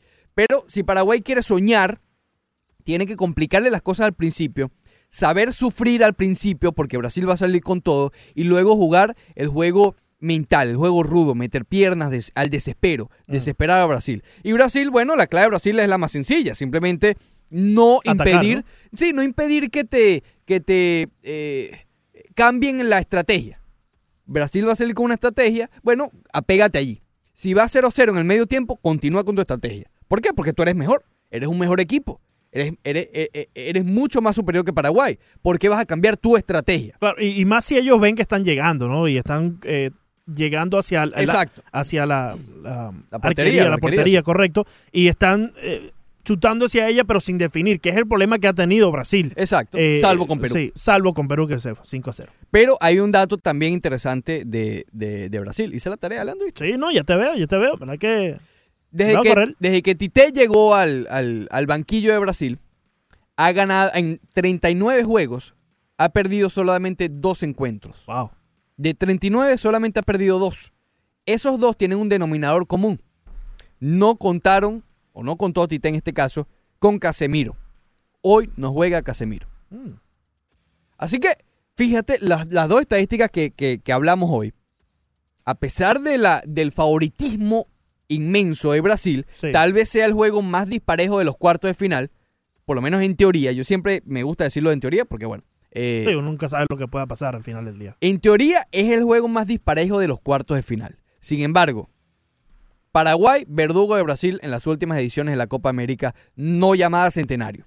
Y eh, las dos veces de 39 que ha perdido Tite han sido sin Casemiro disponible. Hoy no está Casemiro disponible, estará Alan, según dijo el propio seleccionador de Brasil. Y mañana, con respecto a Venezuela-Argentina, aunque nos vamos, vamos a indagar más, por supuesto, mañana, creo que es eso. A ver,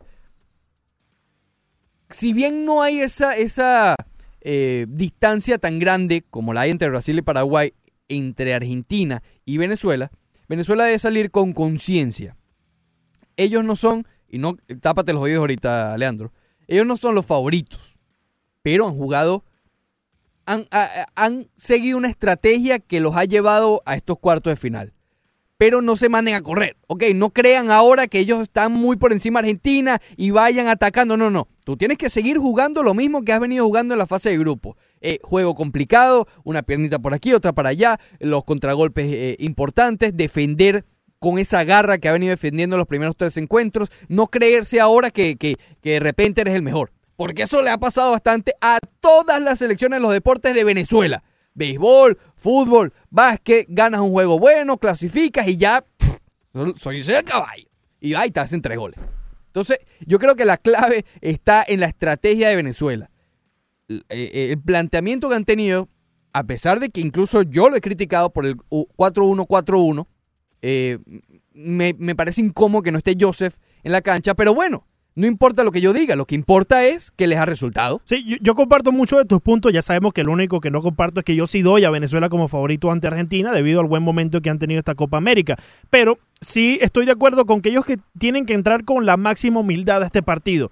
Pero sin olvidar que están lo más cerca en toda su historia que han estado a la par de un equipo de Argentina eh, o un equipo de este calibre. Están lo más cerca en calidad de toda la historia del equipo de Venezuela a ganarle a un equipo de Argentina. Entonces, si bien pienso que deben de entrar con la humildad de conocer también su historia y de conocer la historia del rival y de conocer eh, a quién te estás en- enfrentando, quiénes son los jugadores del otro lado, también debes de entrar con la confianza que te ha dado este torneo Sí, y la- confianza, pero no, no arrogancia. no exceso de. Sí, exacto. exacto. Yo creo que no podemos confundir la confianza con la arrogancia y Claro. ahí está la línea eh, de oro que se, se marca, ¿no? En sentirte eh, eh, con confianza, pero manteniendo la humildad y sabiendo quién está del otro lado de la cancha.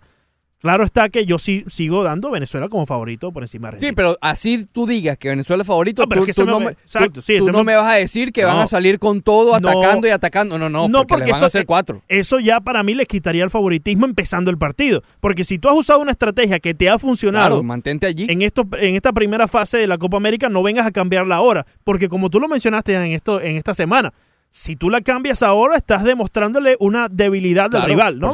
Tengo, que enfrentarte de manera dis- distinta a ti porque no voy a poder contigo de, de manera que he planteado el principio de esta Copa América. Déjame mandarle un gran abrazo y un saludo a José Luis Nápoles que dice dos derrotas sin Casemiro, pero no ha perdido cada vez que nos juega Casemiro. Él ha faltado en otros duelos y Brasil ha ganado. Exactamente, es decir, de los 37 juegos restantes, además de esas dos derrotas, eh, Casemiro tampoco ha estado en todos esos 37. Sin embargo, el común denominador que tienen esas dos derrotas es que no ha estado Casemiro. A ver, yo insisto, Brasil debería pasarle por encima a Paraguay. Debería.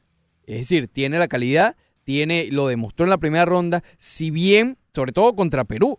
Y, y quizás eso haya sido importante, que en el último encuentro de la fase de grupos se encontraron. Porque en los primeros dos sabemos lo que pasó. Contra Bolivia, ok, 3 a 0, pero le costó. Contra Venezuela no pudieron marcar.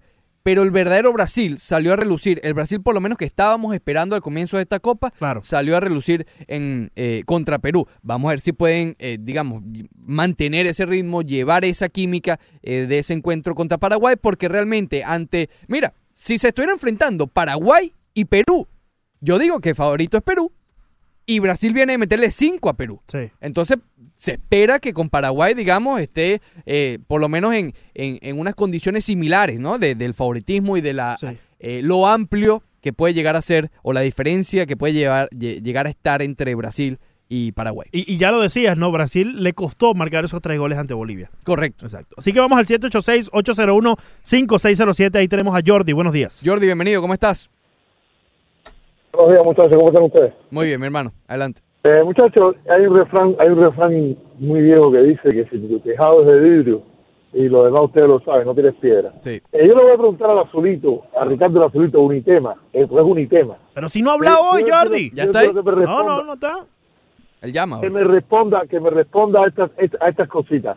Eh, yo le voy a poner tres ejemplos de robos del Barcelona, que lo han llevado dos de la América. Jordi. pero- Primero, el, esca- el escándalo. No, no, el problema es que todos los días es lo mismo y lo mismo y lo mismo. Eh, el escándalo de Stamford Bridge es el, el robo más grande de la historia de la Liga Europea, en Europa. Le voy a poner el ejemplo de Altequín al PSG, aquel, aquel, aquella remontada Sí. famosa, que hubo dos penales que no cobraron y hubo una expulsión de, de Neymar que había que votarlo. Es decir, uno segundo. Y el tercero es aquella Champions en que eliminan al Madrid, en la cual Pepe, votan a Pepe, eh, eh, Dani Alves se convierte en actor principal de una novela que se tira en el piso, lo sacan en camilla y al final ni la tocaron. Entonces yo, si tú mírate Ricardo, si tú tienes tu tejado de vidrio, no tires piedra, no tires piedra, porque tú, eh, tú, tú- ustedes tienen también cosas que lo han ayudado muchísimo. Y, como ayudan a Madrid, han ayudado mucho a Barcelona. Así que bueno, yo te espero que tú me respondas y te estoy poniendo tres nada más, te puedo seguir poniendo más ejemplos. Gracias, que tengan buen día, muchachos. Jordi, ya ahorita cuando llame Ricardo, te guardo el número para que ustedes se hablen. No, está bien, a mí me gusta que sea al aire. No, Leandro, no, ¿Cuál es el problema? Estamos hablando de Copa ¿Estás América, por favor. Sí, Copa América. ¿Hasta cuándo? Messi, Cristiano, Barcelona, Real Madrid, por favor. Neymar. Oh, imagínate tú. Neymar, he's, he's back. Javier, por favor, salva esto, hermano. Buenos días. Javier, bienvenido, ¿cómo estás? Y buenos días. Buenos días, Eh, hermano. Una adelante. cosita quería decirle. Venezuela lo único que tiene que hacer es hacer el mismo juego que está haciendo hasta ahora y olvidarse que tiene Argentina. Exacto. Y, y hacerlo y lo otro en la pelota. No sé cómo eh, decidieron o ustedes cogieron cada pelotero para juego de las estrellas. Pero yo me pongo la camiseta en una y me la quito en la otra.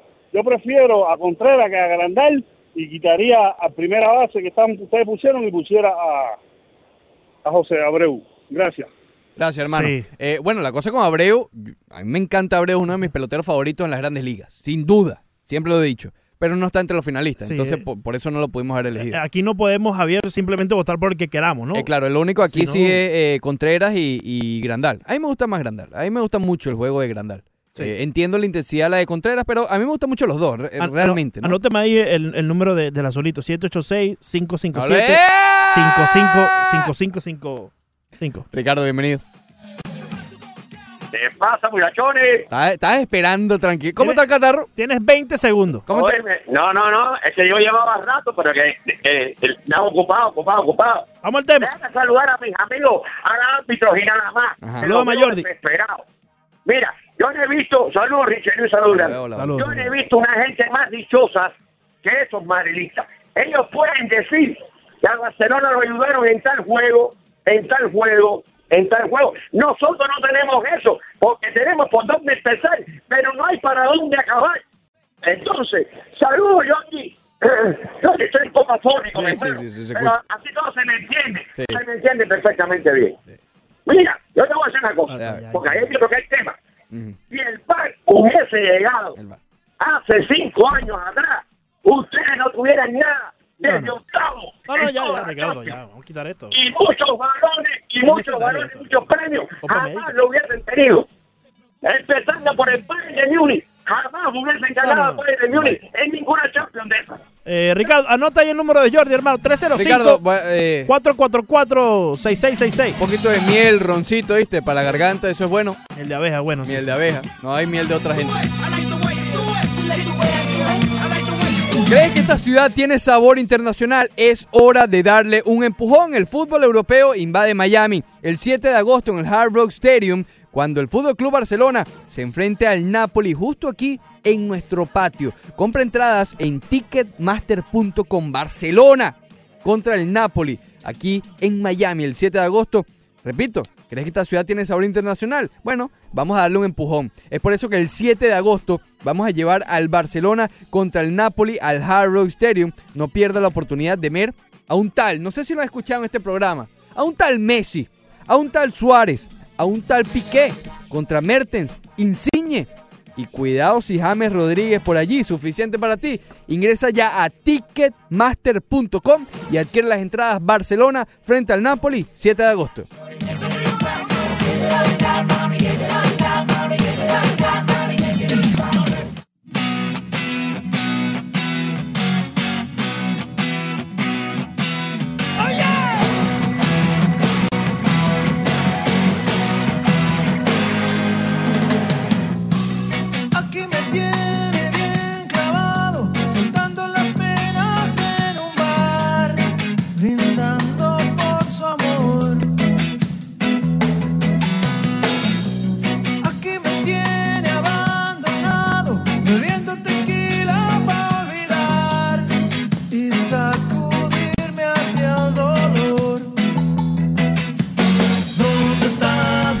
Regresamos al Rush Deportivo, comenzando la segunda hora del programa, 10 de la mañana, 6 minutos. Hoy es 27 de junio del año 2019. Leandro Soto Pirelli y Ricardo Montes de Oca hasta las 11 de la mañana por aquí, por la 990. ¡Espectacular! Y es bien Deportes. Estoy herido. Bueno, ¿será que en algún momento puedo hablar de la NBA? Eh, sí, más, más adelante. Todavía quedan muchos temas por cortar. Podemos hablar de eh, lo acontecido en el ¿Hay, hay ayer. teorías de conspiración, Leandro? No, olvídate de eso. No, no. ¿cómo me voy a olvidar de Eh, eso? Queda mucho tiempo para analizar esas teorías. No, no Eh, queda mucho. Claro, Ricardo, si la temporada empieza que por allá por, por octubre es la cosa, ¿no? En octubre. En- final de de octubre. octubre, final sí. de octubre. Sí, sí, sí. Cuando ya está terminando la, la serie mundial. Es correcto. Sí. Es más, para, a ver. Eh, sí, creo que em, eh, llega un momento que, que están simultáneos. Hay un momento en esa, creo que son dos semanas nada más, que están todos los deportes. Está el béisbol ya terminando. Está el fútbol americano a mitad de temporada. No, no, comenzando. El fútbol americano comienza en, en septiembre. Ok. Eh, está el, el, bueno, el baloncesto comenzando y el hockey y todo. Hay de todo. Y bueno, y fútbol obviamente internacional. Hasta rugby ahí y todo. ¿Hasta qué? Rugby. Qué que le gusten las bolas criollas. Ah, bueno. Eh, ¿Te, gusta, ¿Te gustan las bolas criollas? ¿Nunca jugaste bolas criollas? Sí, sí, pero a ti te gustan. Eh, jugar bolas criollas, ¿por qué no? Divertido. Te dicen el verdugo más de las, mientras de las vas, bolas, ¿no? Mientras vas eh, ejercitando el codo, El verdugo de las, bol- de las bolas te dicen a ti. jugando bolas criollas. Mm. Espectacular. Mm. Cual- Cualquier día, pues. Bolita criolla. 786-801-5607. Recibimos a Felipe, muy buenos días. Felipe, bienvenido, ¿cómo estás? Eh, buen programa, excelente todo, Ah, felicidades. eso Mira, a escucho una voz de miedo, escucho una voz de miedo en los barcelonistas. Ah, ¿No será que les pase lo que le pasó al Real Madrid en esta época que viene? La gente no está Están jugando ahorita, temblorosos, no sé. Están temblorosos los barcelonistas. Eh, bueno, eh, hablando de la Copa América, yo creo que si hay algún equipo que le ha sabido jugar la fiesta y sabe jugarle a Brasil es Paraguay. Y yo creo que Belizo y Paraguay eh, no va a salir a, a- a- de tú a tú el error que hizo Perú a jugarle a Brasil de tú a tú y, y, o sea y te puedes comer una goleada. Paraguay va a salir a defender a hacer lo suyo al contragolpe. Cuidado que Paraguay le encaja un gol. Paraguay se cierra atrás la técnica del murciélago del Cholo Simeone y a ese equipo no le mete gol pero en 90 minutos. Es así. eh, y yo pienso yo pienso que Paraguay le va a valorar la fiesta hoy a Brasil que va a pasar Paraguay y pa- anótalo ahí en cuanto a Brasil Argentina pienso que eh, pero eh, Argentina Venezuela Venezuela está muy bien le va a dar pelea pero la jerarquía de, de, de Argentina va a aparecer Messi está Agüero la vez pasada en el amistoso no jugó Agüero y yo creo que Venezuela por jerarquía no por conjunto por jerarquía individual va a pasar a la siguiente rueda Es así. eso Eh, es lo que yo pienso y, y ahora, ahora es cuando empieza el- en realidad el campeonato. Los jugadores tienen otro chip, otro movimiento. es así. ¿no? Y pero Perú-Uruguay, obviamente a mis amigos uruguayos va a ser bien difícil, pero Guerrero nos va a llevar a, a- a ganar el partido. No porque perdimos 5-0 ya el equipo ya es otro equipo. Los partidos son diferentes, no hay lógica en el fútbol, hay que ganar los partidos. Un abrazo. Te falta, te falta Chile-Colombia, eh, Felipe. Chile, Chile, Colombia, Chile, Colombia, pasa Chile. Uh, se ha ido con los. 1-0. Se ha ido del otro lado. Gracias, Felipe. Gracias, Felipe. Buen ¿Está día. bien? ¿Está bien? Ay, Aquí está embalado. Apúntalo ahí, por favor. Ok, Ya, ya, está un, un amorcito. Listo, sí, ya, ya, cuando ya, acierten los partidos. ya hablando ahí, ya, ya Un tiene su cuenta en The con- pero que no vaya, que no vaya este amigo ahí, porque Leandro, porque si no, imagínate. No, no, no, bueno, si no voy yo, hermano, de aquí que Ricardo te pague un almuerzo, eso sí está difícil, ¿oíste? Eh, muchas gracias, Felipe. Buen día. Ahí está. Hago los perros. Eh, Eh, Un almuerzo. Felipe, Tony, Jordi, no, Azulito. no, no. ¿Sentarse a comer en esa mesa? No, no, Ricardo. Quiérete, un- quiérete un poquito, hermano. No. No, son Deberíamos hacer un chiringuito aquí, chicos. Bueno, ustedes nos preguntaron que, que, que- qué pasara si vinieran todos al programa. Bueno, así es el chiringuito. Deberíamos Eh, hacer. ¿Sabes quién llegó? ¿Quién llegó? Hace tiempo no escuchábamos la voz de nuestro buen amigo desde Filadelfia. ¡Oh! El popular Johan, adelante, bueno. Johan, bienvenido. ¿Cómo estás, hermano? Saludos, muchachos. Es que el problema es que, que estos cubanos nos tienen invadidos y no nos dejan hablar. Oh my God, será posible? No, no, no, no. Aquí hablan todos, Johan. Aquí hablamos de. No, no, no. Es que no. estoy diciendo que no hablemos todos. El problema es que siempre repiten lo mismo. No, no, pero no. Va- Vamos al tema, Johan. Vamos al tema, vamos al tema, vamos al tema. Bueno, por eso ese es el tema. El tema es que no la pasamos hablando de lo mismo. Barcelona y Madrid, estamos en Copa América, señores. Mis resultados. Brasil le gana a Paraguay 2 a 1. Colombia pierde con Chile 2 a 1. Venezuela le gana 1 a 0 a Argentina. Y en el último, 1 a 0 también.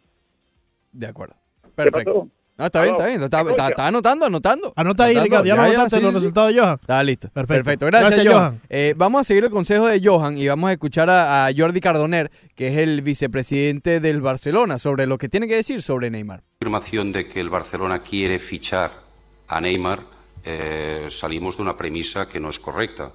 Eh, lo que sí que es correcto a día de hoy, lo que yo he leído, lo que he oído, lo que parece cierto, es que Neymar quiere volver al Barça.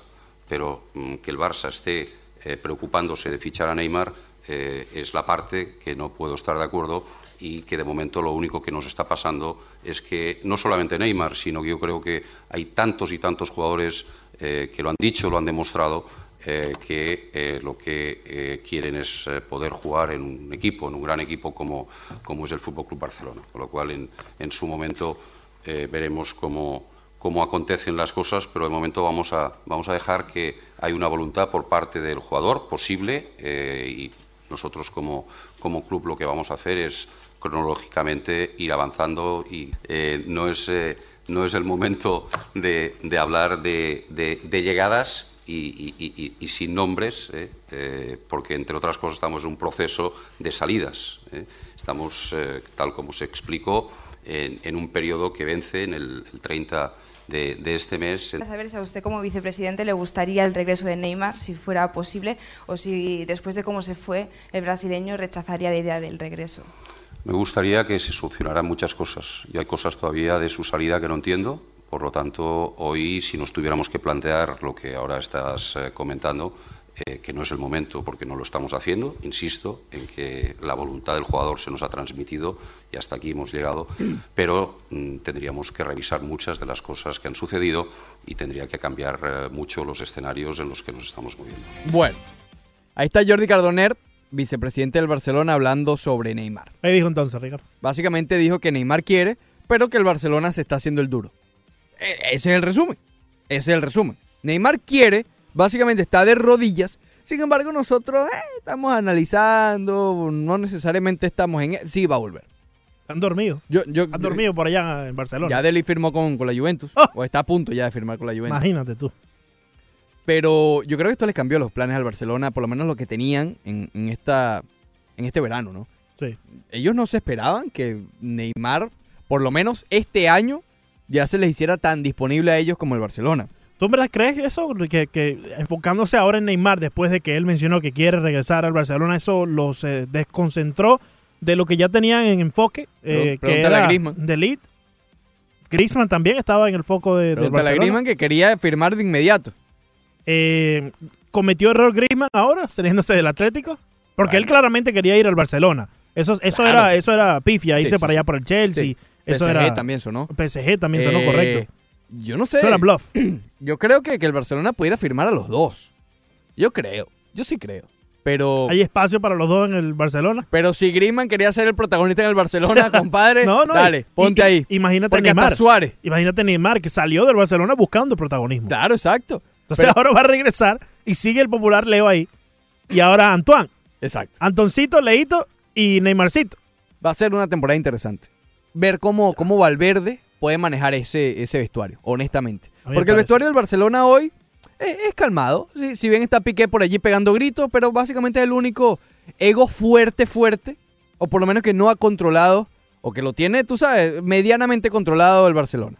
Pero agregarle a Neymar, que sí, va a llegar eh, cabizbajo, pero ¿cuánto le va a durar eso? Porque conocemos al personaje. Y Griezmann tampoco es que es muy calladito y muy, tú sabes, humildón y todo eso. Eh, por cierto, el otro día estaba aquí en la American Airlines Arena jugando con George Richardson y con Sí, sí, Justin el Winslow. y todo. socio. ¿Será que vienes para Inter Miami en vez de para el Barcelona? Bueno. Ah, tú sabes que ayer hubo una polémica en las redes sociales. No polémica, pero teoría de conspiración. A ti que te gustan las teorías de conspiración. Sí. Una teoría de conspiración fuerte porque Jorge Más, de repente, escucha el mundo en que vivimos. ¿Qué compadre. dijo Jorge Yo, yo comunico lo que pasa. Sí, sí, sí.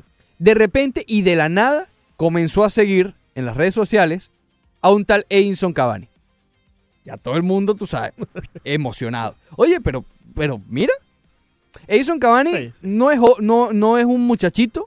Edison Cavani, ¿cuánto le quedará en el, el nivel alto, alto? ¿Dos, tres años? Y el PSG también está tratando de, de- de salir de el Tiene, ah, yo creo, si a mí me, me apuran, yo diría que Atlético de Madrid, para suplir la, la ausencia de Griezmann, encajaría perfecto. Tiene toda la cara y pinta del Atlético de Madrid Cavani. Pero bueno, volviendo a, a este rumor que salió ayer, tampoco... eh, Tampoco está descabellado el No está Inter de Miami. más, porque a ver, si están, ellos estaban pendientes y buscando a Luis Suárez, lo confirmó el propio Jorge Más, aquí en Actualidad Radio. Sí. Eh, nos dijo Jurgen Mainka, cuando hablamos con él hace un par de semanas, que estaban viendo de cerca el, la Copa América, El UEFA, la el Copa sub-21 Oro, de- de la UEFA. sub-21, correcto. Sí. Eh, y bueno, una de las figuras, por lo menos con el gol que hizo el otro día, es Cavani me refiero, eh, pudo haber conquistado a cualquiera con ese, con ese gol. Si tenías algunas dudas y viste ese gol, tú dices, bueno, ya, este es el goleador que yo, Yo, quiero. yo creo que eh, si una la más mínima señal es que alguien siga en Twitter, que Jorge más siga a un jugador, en- eso yo no creo que dictamina nada, o sea, eso no dice nada. Eso no dice nada y dice mucho. No creo, no creo. Yo, yo creo que dice más si, si vemos a Jorge más viajando hacia Brasil. Bueno, claro, pero todavía no Exacto. puede hacer nada de eso. Pero, a ver, yo esto de las redes sociales, igual que la prensa española, ¿ok? Con pinza. Pero sí ha habido casos que esto, estas señales se han traducido en, en hechos. En- con lo de LeBron James, cuando se fue de Miami, fue así. Ay, mira, empezó, dejó de seguir al Miami Heat. Aunque ya sabemos, ¿no? Porque Mira, fue siguió, siguió a. Cleveland. Oye, mira, puso algo allí. Ah, LeBroncito. ay, que no estoy viendo de más. Se fue a, se fue a, Y cuando se iba para Leaf. cuando se iba para Leaf. ¿Qué, qué, qué podía ser? ¿Qué, qué teoría sacabas tú de ahí? Cuando se iba para Leaf. LeBron es peligroso, ¿viste? ¿Hay cuánto cuesta una son ahí, no? ¿Cuánto? Por encima de los mil. ¿De verdad? La más baratica. Por encima de mil dólares una botella sí, de alcohol. Sí, sí, pero recuerda que no solo te están vendiendo la botella. El ¿Qué más te DJ, venden? te están dando, eh, vendiendo que te la puedas tomar allí. ¿Tú has ido por la allá? música, eh, he pasado por allí. ¿Pero por fuera? No, no, no. ¿Por dentro? Sí, sí. No, yo nunca. ¿Ese es el de Miami Beach? Eh, sí. Ese es el, Sí. el de Second Floor. Oh, sí. Ese no es eh, The Cream. No, no, no, no. Ahí no van a comer en The Cream. No, ni, ni Troya. Olvídate de eso. Oye, Troya son vecinos míos, no te metas con Sí, Troya. sí, sí. No te metas con Troya. Eh. Bueno, eh, rápidamente, porque quedan un par de minutos ya, es lo que me dejan para hablar de, de la NBA. Ah, pues si tienes el segmento que viene. No, pero hay un filetico de béisbol. Hay un filetico de béisbol. Vamos con la NBA, Montero. Ah, ya, ya lo último, ya por, por full, imagínate. No, no, entonces dejamos la NBA para el próximo. Ok. Tú sabes que al principio nos reíamos de lo de Dembélé por Neymar. Nos reímos, genuinamente nos reímos. Se está dando. Oh, man. It's happening. Ya regresamos aquí El en el tiene lo que-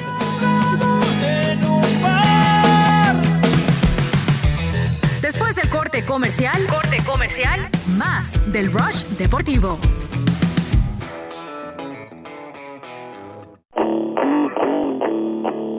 Seguimos con el Rush Deportivo.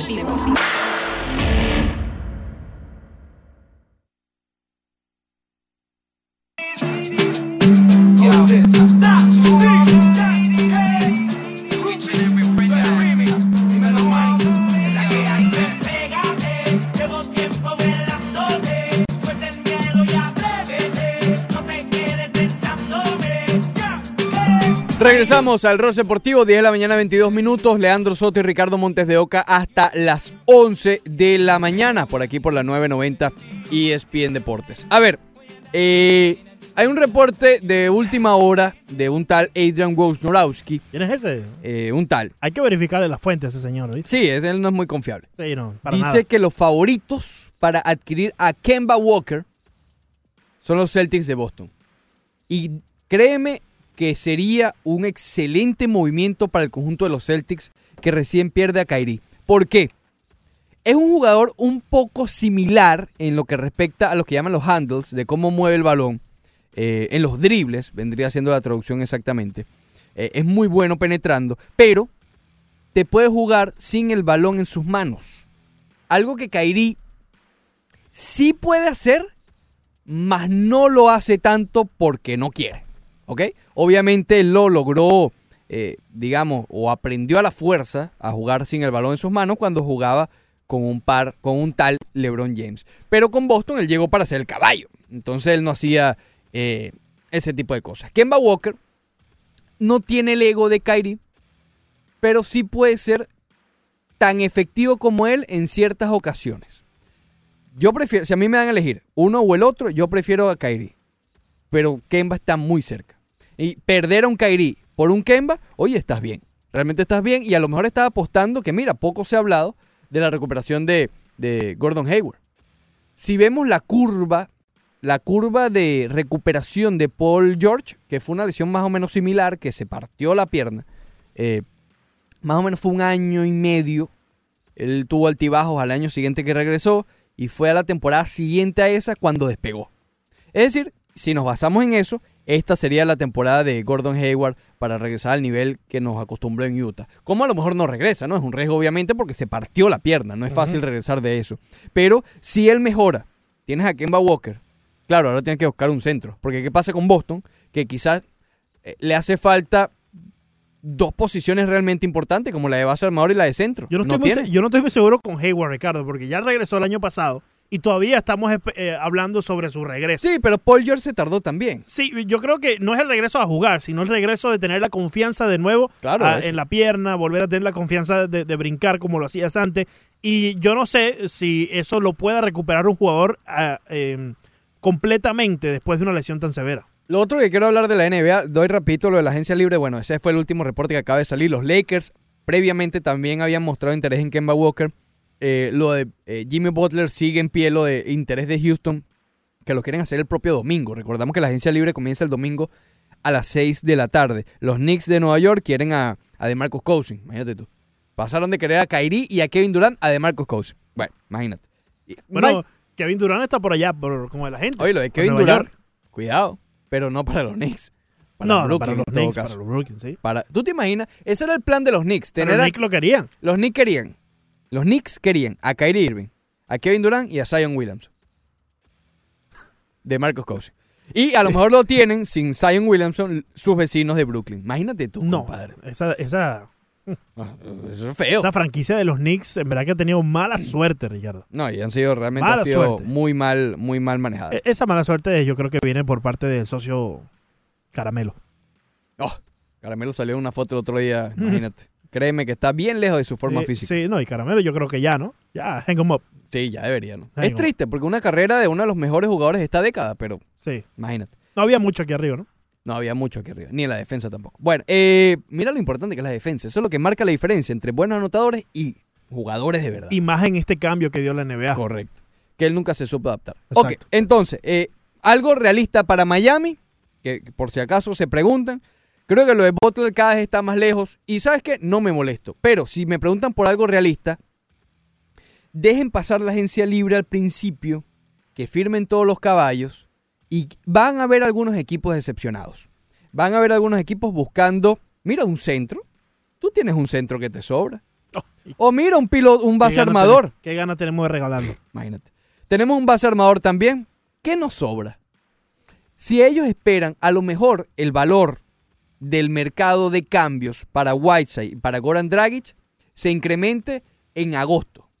Cuando pase el mes, que es una locura el mes completo de julio, bueno, finales de julio, principios de agosto, que ya termine ese periodo de locura de la agencia libre, oye, van a haber equipos que a lo mejor tenían planes importantes, planes grandes y se quedaron con las manos vacías. Aparte que se establece un mercado, ¿no? Porque sabemos Claro. cuánto es la cifra que le van a dar a un KD, por ejemplo, o cuánto es la cifra que le pueden dar al próximo agente libre. Se, se- se tantea mejor el, el campo. Y ahí, y ahí se van a abrir muchas posibilidades. Mira, por ejemplo, si Boston, que es favorito para Kemba, no lo contratan, oye, a Boston le hace falta un base armador veterano. De verdad. Y, a- y Goran Dragic en Boston encajaría muy bien. Claro, que Kemba es mejor y que Kyrie mucho más, mucho mejor. Pero si te quedas con las manos vacías, es mejor a, a Goran. Porque tienes que aprovechar también ese núcleo que tienes. No lo vas a, eh, Hayward, Tatum, eh, Jalen Brown y no te vas a quedar solo con, con Necesitas otro allí, otro veterano. Mira, Goran Dragic. Porque si le metes a Sam Whiteside en ese equipo, pff, ahí, No. ahí sí explota. Ah. Eso es como lanzarle a Whiteside ju- junto a Jimmy Butler a Houston. Hay unos gaiteros por allá por el Zulia que están dispuestos a llevarse el contrato de, Oye, está la copa en la LPB. de, de Whiteside. Eh, ayer perdieron mis Panteras de Miranda. ¿Tus?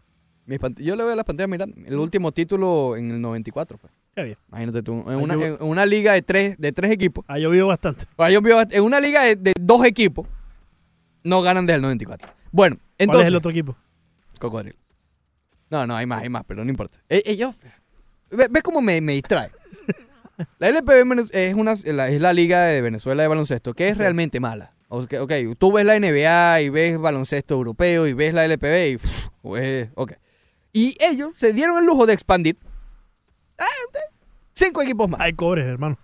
Hay No, pero, que, pero tienen tres años que no han podido levantar la liga. Sí, este bueno. año se inventaron una copa.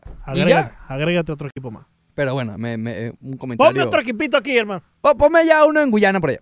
Lejísimo. Guayana, allá no hay pues. gente. Ponme un Sí, equipo sí. allá donde no hay gente. Exacto, imagínate. Ahí sacamos los cobritos de- y, y el béisbol no expande. PDB. Que en teoría debería ser el que expanda, ¿no? Porque hay más talento. Sí. Pero bueno, en fin, eso ya eso es otra cosa y eh, eso lo hablan allá Sí, en, sí, hay- hay- eh, en- en- Ay. Imagínate tú. Saludos a Ricardo Brown. A Ricardo Marrón. Eh, ah, bueno, lo otro de la NBA, que ayer salió un reportaje en ESPN de Kevin eh, Arnovich, algo así, no, no, no recuerdo muy bien el apellido, sobre lo que ya veníamos hablando, pero ya en concreto. Ya hubo una reunión, si mal no recuerdo, el 16 de junio, una teleconferencia entre dueños, propietarios, gerentes y comisionados de la NBA para empezar a discutir, ser proactivo en el tema, que no se quede en un discurso vacío, el qué hacer con los juegos de la temporada regular. Se habló de recortar la temporada regular, se habló de lo que ya hablamos en su momento aquí, que es un torneo interno, para darle un poco más de emoción, porque este año parece ser que se notó más que nunca lo largo de la temporada, sobre todo después del juego de las estrellas, ese mes, mes y medio de campaña fue eterno. Y ya, ya los jugadores estaban descansando, ya estaba todo definido, salvo uno que otro puesto. Es decir, ya se empezó a notar. Y eh, yo no he estado de acuerdo, pero te lo digo desde el punto de vista de fanático, que se recorte la temporada. Yo no quiero que, que me quiten juegos de NBA. Y también lo veo un poco, eh, poco probable por los dueños no van a querer, Claro, menos dinero. menos juegos, Sí, etcétera. sí. Pero estaba escuchando un argumento que tiene mucha razón. La NBA está apostando. Fíjate, ellos hace poco, y eso, eso es lo que eh, a este comisionado lo ha caracterizado tan buen trabajo que ha hecho, de siempre ver para adelante. Adam Silver. Adam Silver ha hecho un trabajo espectacular y siempre ha visto hacia adelante. ¿Por qué te, lo- digo? Hace un par de años, tres, cuatro años, se firmó el último acuerdo de, de las televisoras. Adam Silver entiende que tal vez el próximo acuerdo sea con streaming. Sea con Amazon, mm, qué sé yo, Netflix, Hulu, que ha tenido los deportes. ¿Qué pasa? ¿Por qué tienen que haber tantos juegos y le conviene tanto a las televisoras regionales? Porque tienen un canal 24 horas que tienen que rellenar espacio. Necesitan horas. Sí, y, y ya vemos el problema que tiene Fox Sports Florida para rellenar todo eso. ¿no? Exactamente. Cuando vamos a ver un juego de los Marlins, eh, repiten el mismo capítulo. Imagínate de que le quiten juegos. Día tras día. Si le Sí. quitan juegos, los matas. Claro, claro. Pero si es un streaming, tal vez llama la atención cuatro juegos buenos a 15 normales. ¿Me explico por dónde estoy viniendo? Que a lo mejor a Hulu, a lo mejor a Netflix, a Amazon, cualesquiera sea la, la, la- la plataforma en streaming que compre los derechos en su momento, le va a interesar más 3, 4, 5 juegos competitivos que 6 vacíos porque no le van a dar clic. Pero ¿qué pasa con el resto de la campaña? No, no, no, no, te, te estoy dando un ejemplo. O sea, igual vas a tener la televisión. El ejemplo vendría siendo eh, que a lo mejor a, voy nuevamente con estas marcas, Hulu, Netflix, Amazon, le Sí. conviene más una temporada de 62 juegos que tengan más clics, más reproducciones, que 82 que básicamente no. ¿Ok? Entonces creo es una, es una visión a futuro que están teniendo. Están tomando las precauciones y están tomándolo desde ahora. Están siendo proactivos porque eso viene. Eso viene porque hemos visto las publicidades de Hulu y todo Ya, esto. ya lo hemos visto con DAZN. Se han tratado Con de meter con el béisbol, ya tienen el boxeo, obviamente. Eh, poco a poco han tratado de implementar más Claro. deportes. Entonces, ese problema, entre comillas problema, de querer llenar horas porque simplemente necesitas tener una casilla todos los días, que haya un juego de 3 horas de los Marlins, o 80 juegos de... de- A, a esta hora te repiten el juego de ayer, Exactamente. por ejemplo. Pero eso se va a acabar. Entonces yo creo que sí, ya, ya entiendo más o menos. A mí no me, yo no quiero que la recorten como fanático, pero entiendo como negocio por dónde van los tiros. Pero, eh, es decir, entonces, una de estas plataformas eh, de streaming compraría los derechos de X equipo de la NBA en sí por 62 partidos, pero ellos quizás no comprarían una temporada de 82 partidos. Tal vez no le interesa tanto. O tal vez, eh, eh, a- tal vez la NBA puede cobrar más dinero porque te está vendiendo 62 juegos más llamativos que un paquete de 82 simplemente por llenar horas. Porque los últimos juegos no fueron tan llamativos. pe- Pero, yo no yo no veo problemas si son 82 o 62 si se va al streaming. Mm, En realidad no lo veo, porque en sí vas a estar jugando con los mismos rivales. gente, pero pierde gente. No, no, pero no es lo mismo, Leandro. Eh, una temporada más, más recortada, hay más competición. Por ejemplo, el Miami Heat no jugaría con los Golden State Warriors, no jugaría contra el rival de la otra conferencia. A lo mejor sí, pero en vez de dos, una vez. Ok. ¿Ok? Y, y- y no van a haber tantos jugadores sentados para descansar. Pues no puedes descansar, tienes que jugar. En un juego de Navidad, por ejemplo, que es el Prime, oye, a lo mejor LeBron James, mira, dec- decide descansar. Y bueno, y, y es comprensible porque son 82 juegos más la postemporada. En una temporada de 60, compadre, usted tiene que jugar. Claro, claro, tiene mucho menos juegos, pero Presionas más a los jugadores a que jueguen, llamas más público. Eh, Pero es que yo creo que el público que igual te va a comprar la temporada por X eh, streaming service, eh, cualquier servicio de esto de streaming, va a comprarla con 62, 82 partidos. Y, y más creo que va a comprarla si puede tener la oportunidad de ver más partidos. Claro, pero a lo mejor... Acuérdate que el fanático siempre quiere más. Claro, tú, a ver, tú eres fanático del Miami Heat. Eh, una noche, un miércoles juega Utah contra Sacramento.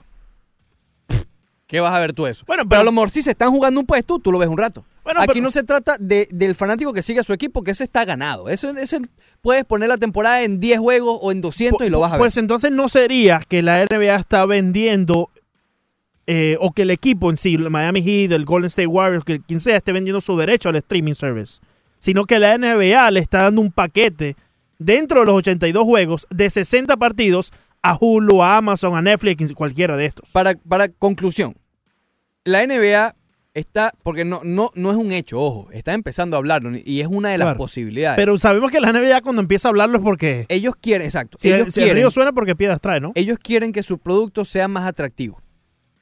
¿Ok? Que sea más atractivo para venderlo, ya sea al streaming, a donde sea. Que sea más atractivo. Y para hacer eso realidad, ellos están evaluando o recortar la temporada o lo del torneo, que a- esa es la, esa es la opción que a mí más me gusta eh, personalmente. Sí. A mí esa es la que más me gusta porque creo que un torneo quizás a mitad de temporada eh, de eliminación le puede dar quizás un incentivo. No me gusta mucho lo de recortar la temporada, Ricardo, porque yo creo que la NBA no está teniendo problemas con generar fanáticos nuevos. La NBA eh, siempre vemos que se, se atrae más y más gente. Eh, no, si hacemos la comparación con las grandes ligas, pues allí quizás sí podemos hablar un poco más de, de cómo hacer el, el- calendario un poco más llamativo. Pero la NBA yo no veo que tenga problemas con seguir atrayendo más y más fanáticos. Pero eso es justamente porque no están teniendo problemas, pero no te quedes de brazos cruzados. Porque a lo mejor ellos vieron, cosa que no nos han informado, ah, vieron alguna reacción del público en los últimos dos meses. Y a lo mejor Adam Silver dijo, ok, estamos mejor que nunca, porque la NBA está mejor que nunca en la historia, ¿ok? En lo que respecta a, como negocio, como profit. Claro, claro. Pero a lo mejor vieron algo que dijeron, bueno, vamos a empezar a hablar, porque fue un brainstorming, ¿ok? Sí. No, todavía están lejos de alguna de estas decisiones. Fue un brainstorming de ver qué hacer, una lluvia de ideas. Y para ser proactivos, que fue la palabra principal Claro, que claro. dijeron. Ser proactivos y, y no esperar a que llegue el problema para solucionar. Eh, yo no creo que se Como dé- está ahorita las grandes ligas, tiene el problema encima y no hayan cómo solucionarlo. Correcto. Y ellos siempre ponen, a mí no me gusta poner ese ejemplo porque no quiero crear esa guerra entre fanáticos, pero ellos siempre ponen el ejemplo de no caer como el béisbol. Que el béisbol está en un... eh, en un letargo en la temporada, porque caen en un letargo que hace falta despertar. Claro. A lo mejor una copa. A mí me encantaría una copa. Que copien eso de Europa. Miren, en el béisbol y en el, en el, en el- Mira, imagínate los Marlins. En un béisbol, en el béisbol que es tan impredecible, más que cualquier otro deporte. Una copita de un juego de eliminación. Oye, los Marlins le pueden ganar fácilmente a, a- los Dodgers, que es el mejor equipo de un juego. Claro. Viene, viene en su día, Sandy Alcántara Pácata. Oye, ¿te imaginas? Los Marlins eliminaron a los Dodgers. Y se están jugando el campeonato mañana contra... Yo voy al estadio. Sí, sí. Yo voy le- al estadio. Le agrega, le agrega más picante a toda la temporada que puede ser un poco eh, Claro. larga y Y aburrida. continúa la otra. Es decir, porque nadie va... No va a haber una sustitución del campeonato. Como en Europa. Ni de los playoffs ni de la, No, ni de la, la todo va a seguir Mundial. igual. Sí, de- dentro de los mismos 162 partidos, hablando ya del béisbol, eh, en la mitad que exista, eh, no sé, una eh, la Copa por la División Este. Claro. 10 juegos. Sí, sí. Que haya un espacio de 10 juegos en la mitad de temporada, por poner un ejemplo, ser flexible con el calendario, yo sé que eso ya y es que ese, cuestión ese complicada. mismo récord que tenga dentro de estos seis- eh, 10 juegos, que X juegos, que, que sea la cantidad, también sirva para el récord de la temporada en Claro, sí. el- aquí el reto es que todos los equipos jueguen 162 u 82 en el baloncesto, para Claro. no para no meternos en el tema de los récords y todo eso. sí. Más Eh, que los récords más que todo en el béisbol. En el baloncesto con 60 partidos igual puedes romper todos los récords que quieras. sí, exacto, porque son más de promedio, no, no es Exacto, tanto de acumulación. Y en un solo juego puedes romper varios récords. Exactamente. Entonces, eh, eh, me gusta lo que está haciendo la NBA. No me gusta que, recortar, que, recor- que recorten los juegos. Sin embargo, como les expliqué, eh, entiendo ya. ¿Ok? Lo que sí no termino de, de ver es cómo los dueños puedan dar su brazo a torcer Sí. simplemente porque la gente en los estadios Claro, claro. eh, eh, diariamente con cada juego se hace mucho Pero van a dinero. llegar a un punto medio. Eso siempre ha estado eh, del lado de la NBA, que se pueden poner de acuerdo con los dueños de las grandes ligas. Sí, de- esa relación, esa relación entre comisionado y Siempre está muy bien. y, sí. eh, Pat Riley. sindicato. Y, y Mickey Aris. No, no, no, exacto, los dueños, no, no, pero dueños El sindicato de y ellos. sindicato de jugadores. Sí. Hace, bueno, en el 2012 hubo una huelga, ¿te acuerdas? Comenzaron en diciembre. Pero a partir de allí eh, ha estado muy, Adam Silver ha ayudado muchísimo. Aunque yo creo que si se van a ir al streaming, la NBA, las grandes ligas, la NFL, la NHL, todos los equipos, eh, en, en todas las los disciplinas profesionales que tenemos aquí en los Estados Unidos, tienen que ponerse de acuerdo para ir todos juntos hacia el streaming. pero es que yo creo Porque que si se van a- de acuerdo, Mm, No sé, va a va a, pasar. ser muy, va a ser muy, muy raro, yo creo. Y, y va a dejar. Eh, ya ha comenzado poco a poco. sí, Hay sí. juegos de vez en cuando en Facebook. Sí, sí, ya ha comenzado, ya ha comenzado poco. Este eh, año bajado, ¿verdad? Era, era el año pasado que todos los tenía- miércoles había en tenían- Facebook. sí, tenían Este más año el no año había. pasado, sí. Que narraba Eh, el que estaba con los Marlins, ¿te acuerdas? Correcto, eh, Paul Severino, No, no Severino, el que estaba antes de Severino. Rich Watts. Rich Waltz. Rich Watts. Y la NFL a veces también, también transmite por Facebook, por Amazon. Eso viene, Leandro. Sí, sí. Pero yo creo que todos tienen que ponerse de acuerdo y ahí sí pueden hacer un boom. Claro. Porque si están todos divididos. Y ese es el problema que han tenido todas las Ah, ligas y quitar profesionales. algo que también es culpa de las televisoras, ¿no? Sí. Pero algo que impide muchísimo, que es el streaming, eh, eh, MLB Pass, ¿qué se llama? MLB at Bat. MLB at Bat, el NBA Pass, Sí. que tú no puedes verlo de tu propio mercado. Ah, bueno. Eso lo tienen Sí. que eliminar. Eso deben de eliminarlo. Por- Porque igual claro, ahí puedes poner matar- publicidad. Esto sí mata a las televisoras. Sí, porque estás dejando de, eh, ah, y vamos a estar claros, ya todo el mundo tiene un celular y a veces estás en tu carro y no llegas hasta las 7 y 10 de la noche para ver el juego de los Marlins y estás metido en el tráfico aquí en Miami y lo puedes poner ahí. Y también vamos a estar claros. ¿Quién ve Fox Sport Go cuando no hay un juego? No muchos. Ellos viven de esos juegos. Claro. Y si tú puedes comprar el MLB At Bat, donde puedes ver ese juego, además en donde sea, y puedes ver a los otros equipos, yo compro eso. Ahora, Fox Sports también se puede poner las pilas y decir, no, no, vamos, vamos, a hacer, vamos un momentico aquí. Vamos a empezar a poner programación, vamos a empezar Claro. y ahí sí le quitan todo el plan a Adam Silver y a la NBA. Pero, eh, Tienen que hacer una inversión Claro. enorme. pero Vamos a ver si estamos metidos tú y yo ahí, Ricardo. ese contrato se acaba pronto. Eh, o en algún momento se acaban esos contratos y la liga dirá, mira, no, me conviene más el streaming.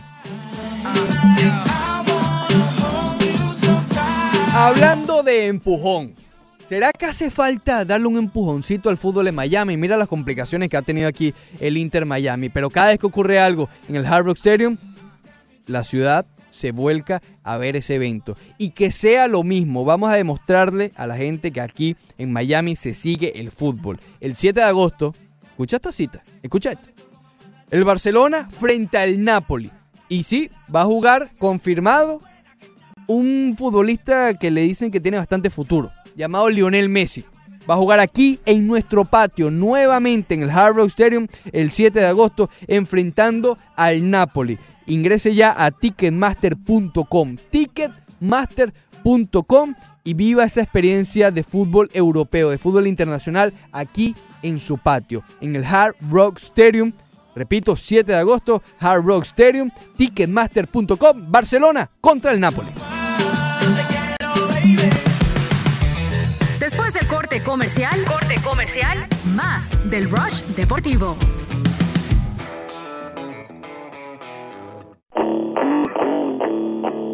Seguimos con el Rush Deportivo.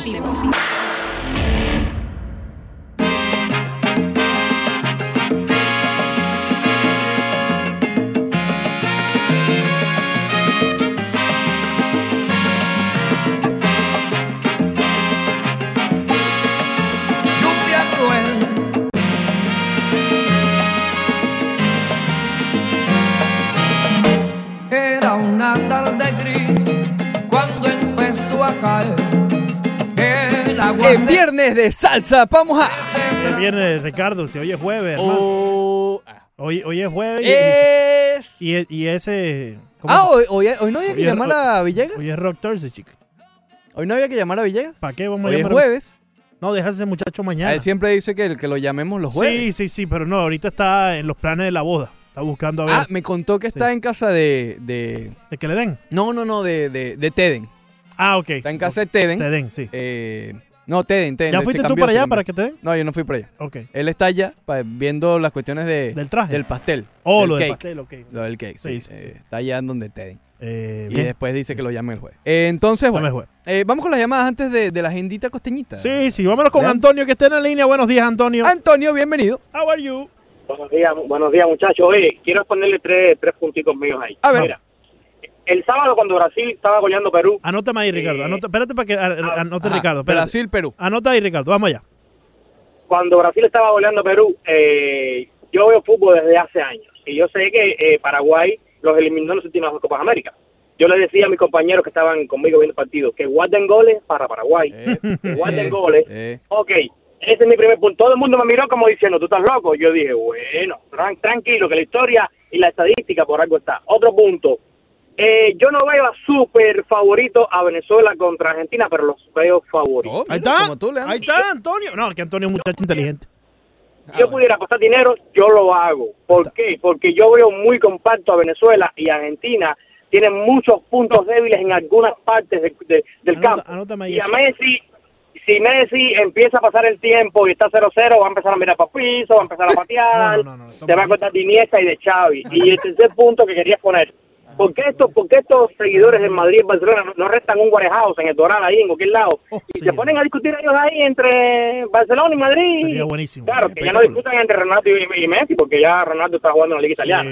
Pero bueno, que por lo menos pueden pueden compartir sus inquietudes. Oye, qué clase de Eh, oyente, el, azul- el azulito, Ricardo, el otro muchacho y toda esa gente. Sí, sí. Ah, lo perdemos. lo Metemos- perdemos mete- mira, mira, metemos a Tony. Gracias, Antonio. Gracias. Un abrazo, hermano. Sí, pa- para seguir la idea, con- metemos a Tony, metemos a Jordi, también tenemos por allí a ¿quién? a Ricardito, al azulito.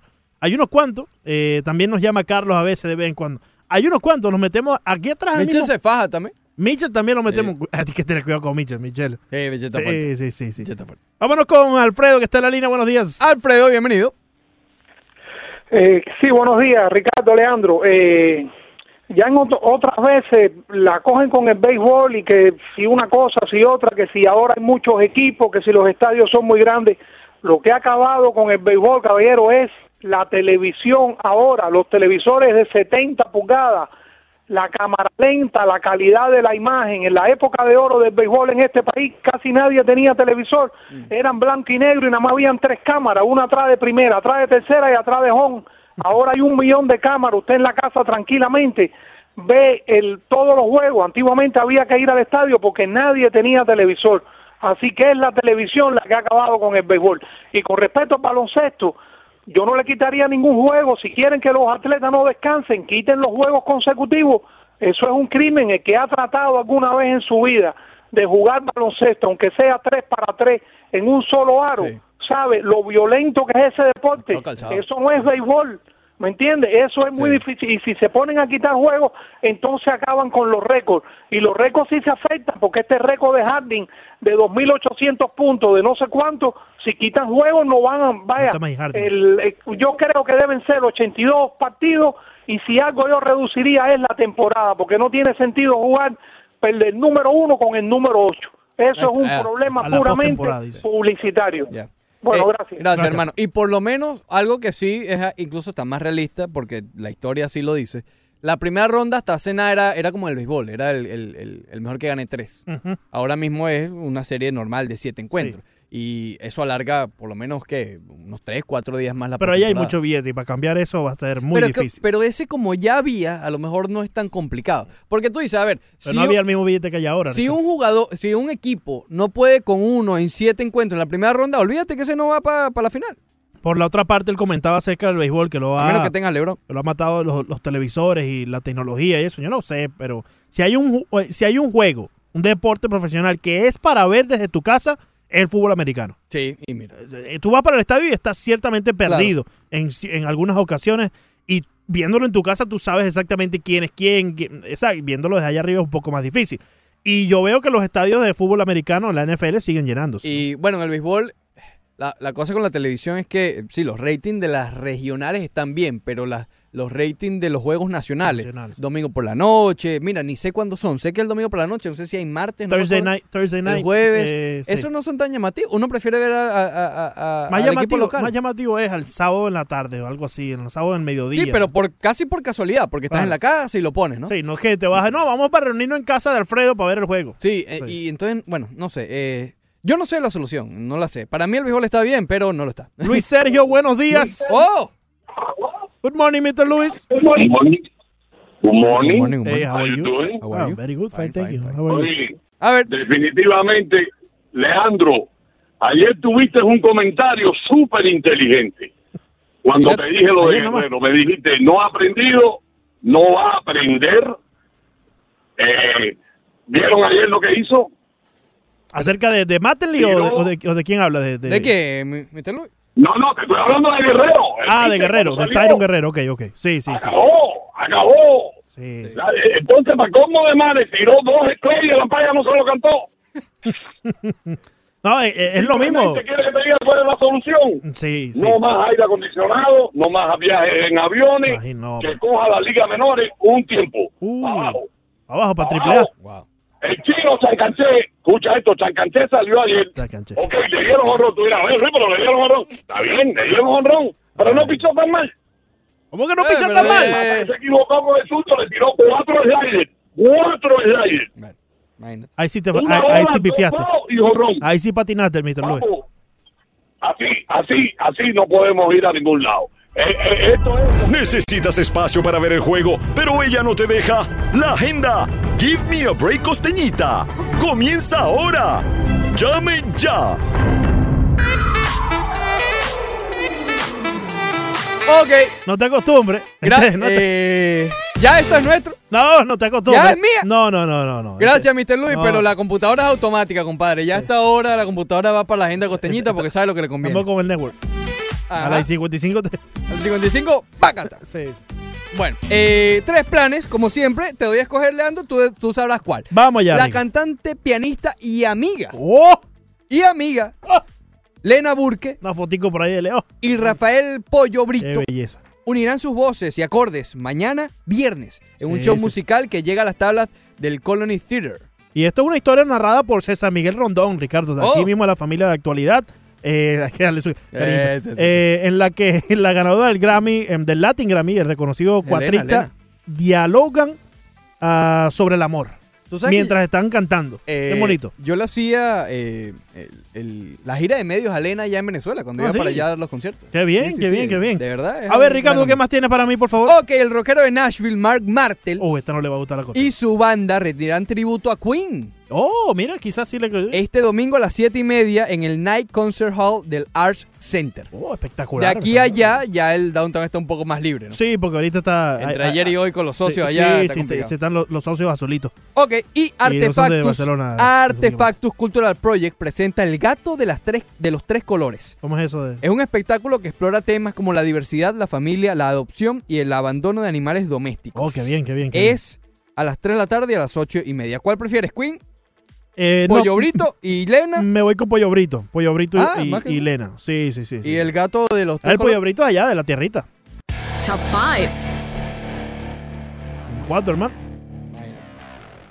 Tú no puedes ser serio nunca. Antes que te vayas, Oye, estoy preocupado. ¿Dónde vete está? temprano para que te tomes una guayacolita. Estoy preocupado. ¿Dónde está David Hernández, chico? Coño, no sé. No Ten está- cuidado, no- ¿Viste, viste? Justamente te acordaste de él y dijiste una grosería. Sí, sí. Eh, ¿Dónde está David Hernández? No sé, no está David Hernández. Estoy angustiado. Where, where is David? Hay que hacer un welfare. ¿Cómo es? Welfare check. Welfare check. Ok. Cuidado, cuidado. Vamos rápido. 5, Dos cuadrangulares, un tal Justin Board. 4, Los D-Backs, la campaña que ha hecho por qué el Marte ha sido espectacular. 3, Zach Gallen lanzó bien. Hay que te da, ahí está, ahí tiene su lugar en el top 5. 2, Oye, Mike Minor, que tuvo la cirugía y estuvo un Dos año veces. fuera, dos veces la Tomillón, ayer lanzó completo otra vez. Realmente el hombre ha lucido bastante bien este año. 1, Ayer el gol de Wayne Rooney en la Major League Soccer, no en la media cancha, atrás de la media cancha es realmente algo asombroso. Not top 5. Tu amigo Leandro, tu amigo Leandro, tu amigo Leandro, el popular Crockett Man. Oye, está la película de Rocketman. Sí, sí. Él es Crocketman. Tengo que ir a verla. tengo que El ir a verla. popular croquetero, como le dicen por Eh, allí. A mí ya- no me gusta decirlo Ya así. te lo he dicho múltiples veces y sigo con el punto. Ese hombre no tiene cuerpo de béisbol. Stanton no va para Londres. No va para Londres. No va para Londres. Se barrió. Está trancado, tú lo ves cada vez que el hombre va a batear. Ah, bueno, Está- pero está estaba trancado. Ricardo. Tanto músculo así, ¿para qué? ¿Para qué? ¿Te gustan los músculos? 4, Escucha el cuarto, el 4, el not top Soy del Madrid del Real, guay. Soy del Madrid del Real, guay. Soy del Madrid del Real, guay. Soy del Madrid del Real, guay. Soy del Madrid del Real, el equipo más grande del fútbol mundial. Yeah. Vamos carito, Ajá. tenemos partido, por eso tenemos que estar más unidos. No, Sagrada y el mismo motivo. Oh, quita, quita, quita eso, Ricardo. Por favor, ¿qué es eso? El Real Madrid sacó un trap. No, no. Real Madrid un trap. Está bastante flojo, he de confesar. 3, Soy del Madrid del Real. 3, Soy del Madrid del Real. 3, Oye, el relevo de Boston, nos quedamos de Chen, pero eh, la gente ¿Qué? en Boston está realmente. Oye, ¿será que se le fue la magia a nuestro buen amigo Cora? El año pasado. No- el año pasado no se podía equivocar. Bueno, pero ayer el jorrón se lo dieron a él. Y No, se lo dio no, el Pito no, Abreu, déjame No, decirte. pero eh, mm, ese equipo de Boston no es lo que era el año pasado. Tampoco te- tenemos. Y no, no es que no es, es que está lejos además. Ah, sí, sí, el imagínate. tú. 2, ¿Te imaginas que ni clasifiquen a la postemporada? Sería yo contento. Wow. 2, El Chicharito salió una foto por ahí con el pelo rojo y bastante gordo. Good. 1, Eh, ¿Qué dice el número? Es que no merece ni escribir el nombre completo. Eh, eh, Tú sabes cómo nos dice nuestro buen amigo Alberto Leal. No te arre. Número uno es Chen. Ya ustedes unirán. Ahora, Montes de Oca. Menos Deportivo Next. Bueno. Y yo sufriendo en silencio, porque no estás a mi lado y sufro. Cada gota de lluvia caída. Recalculando.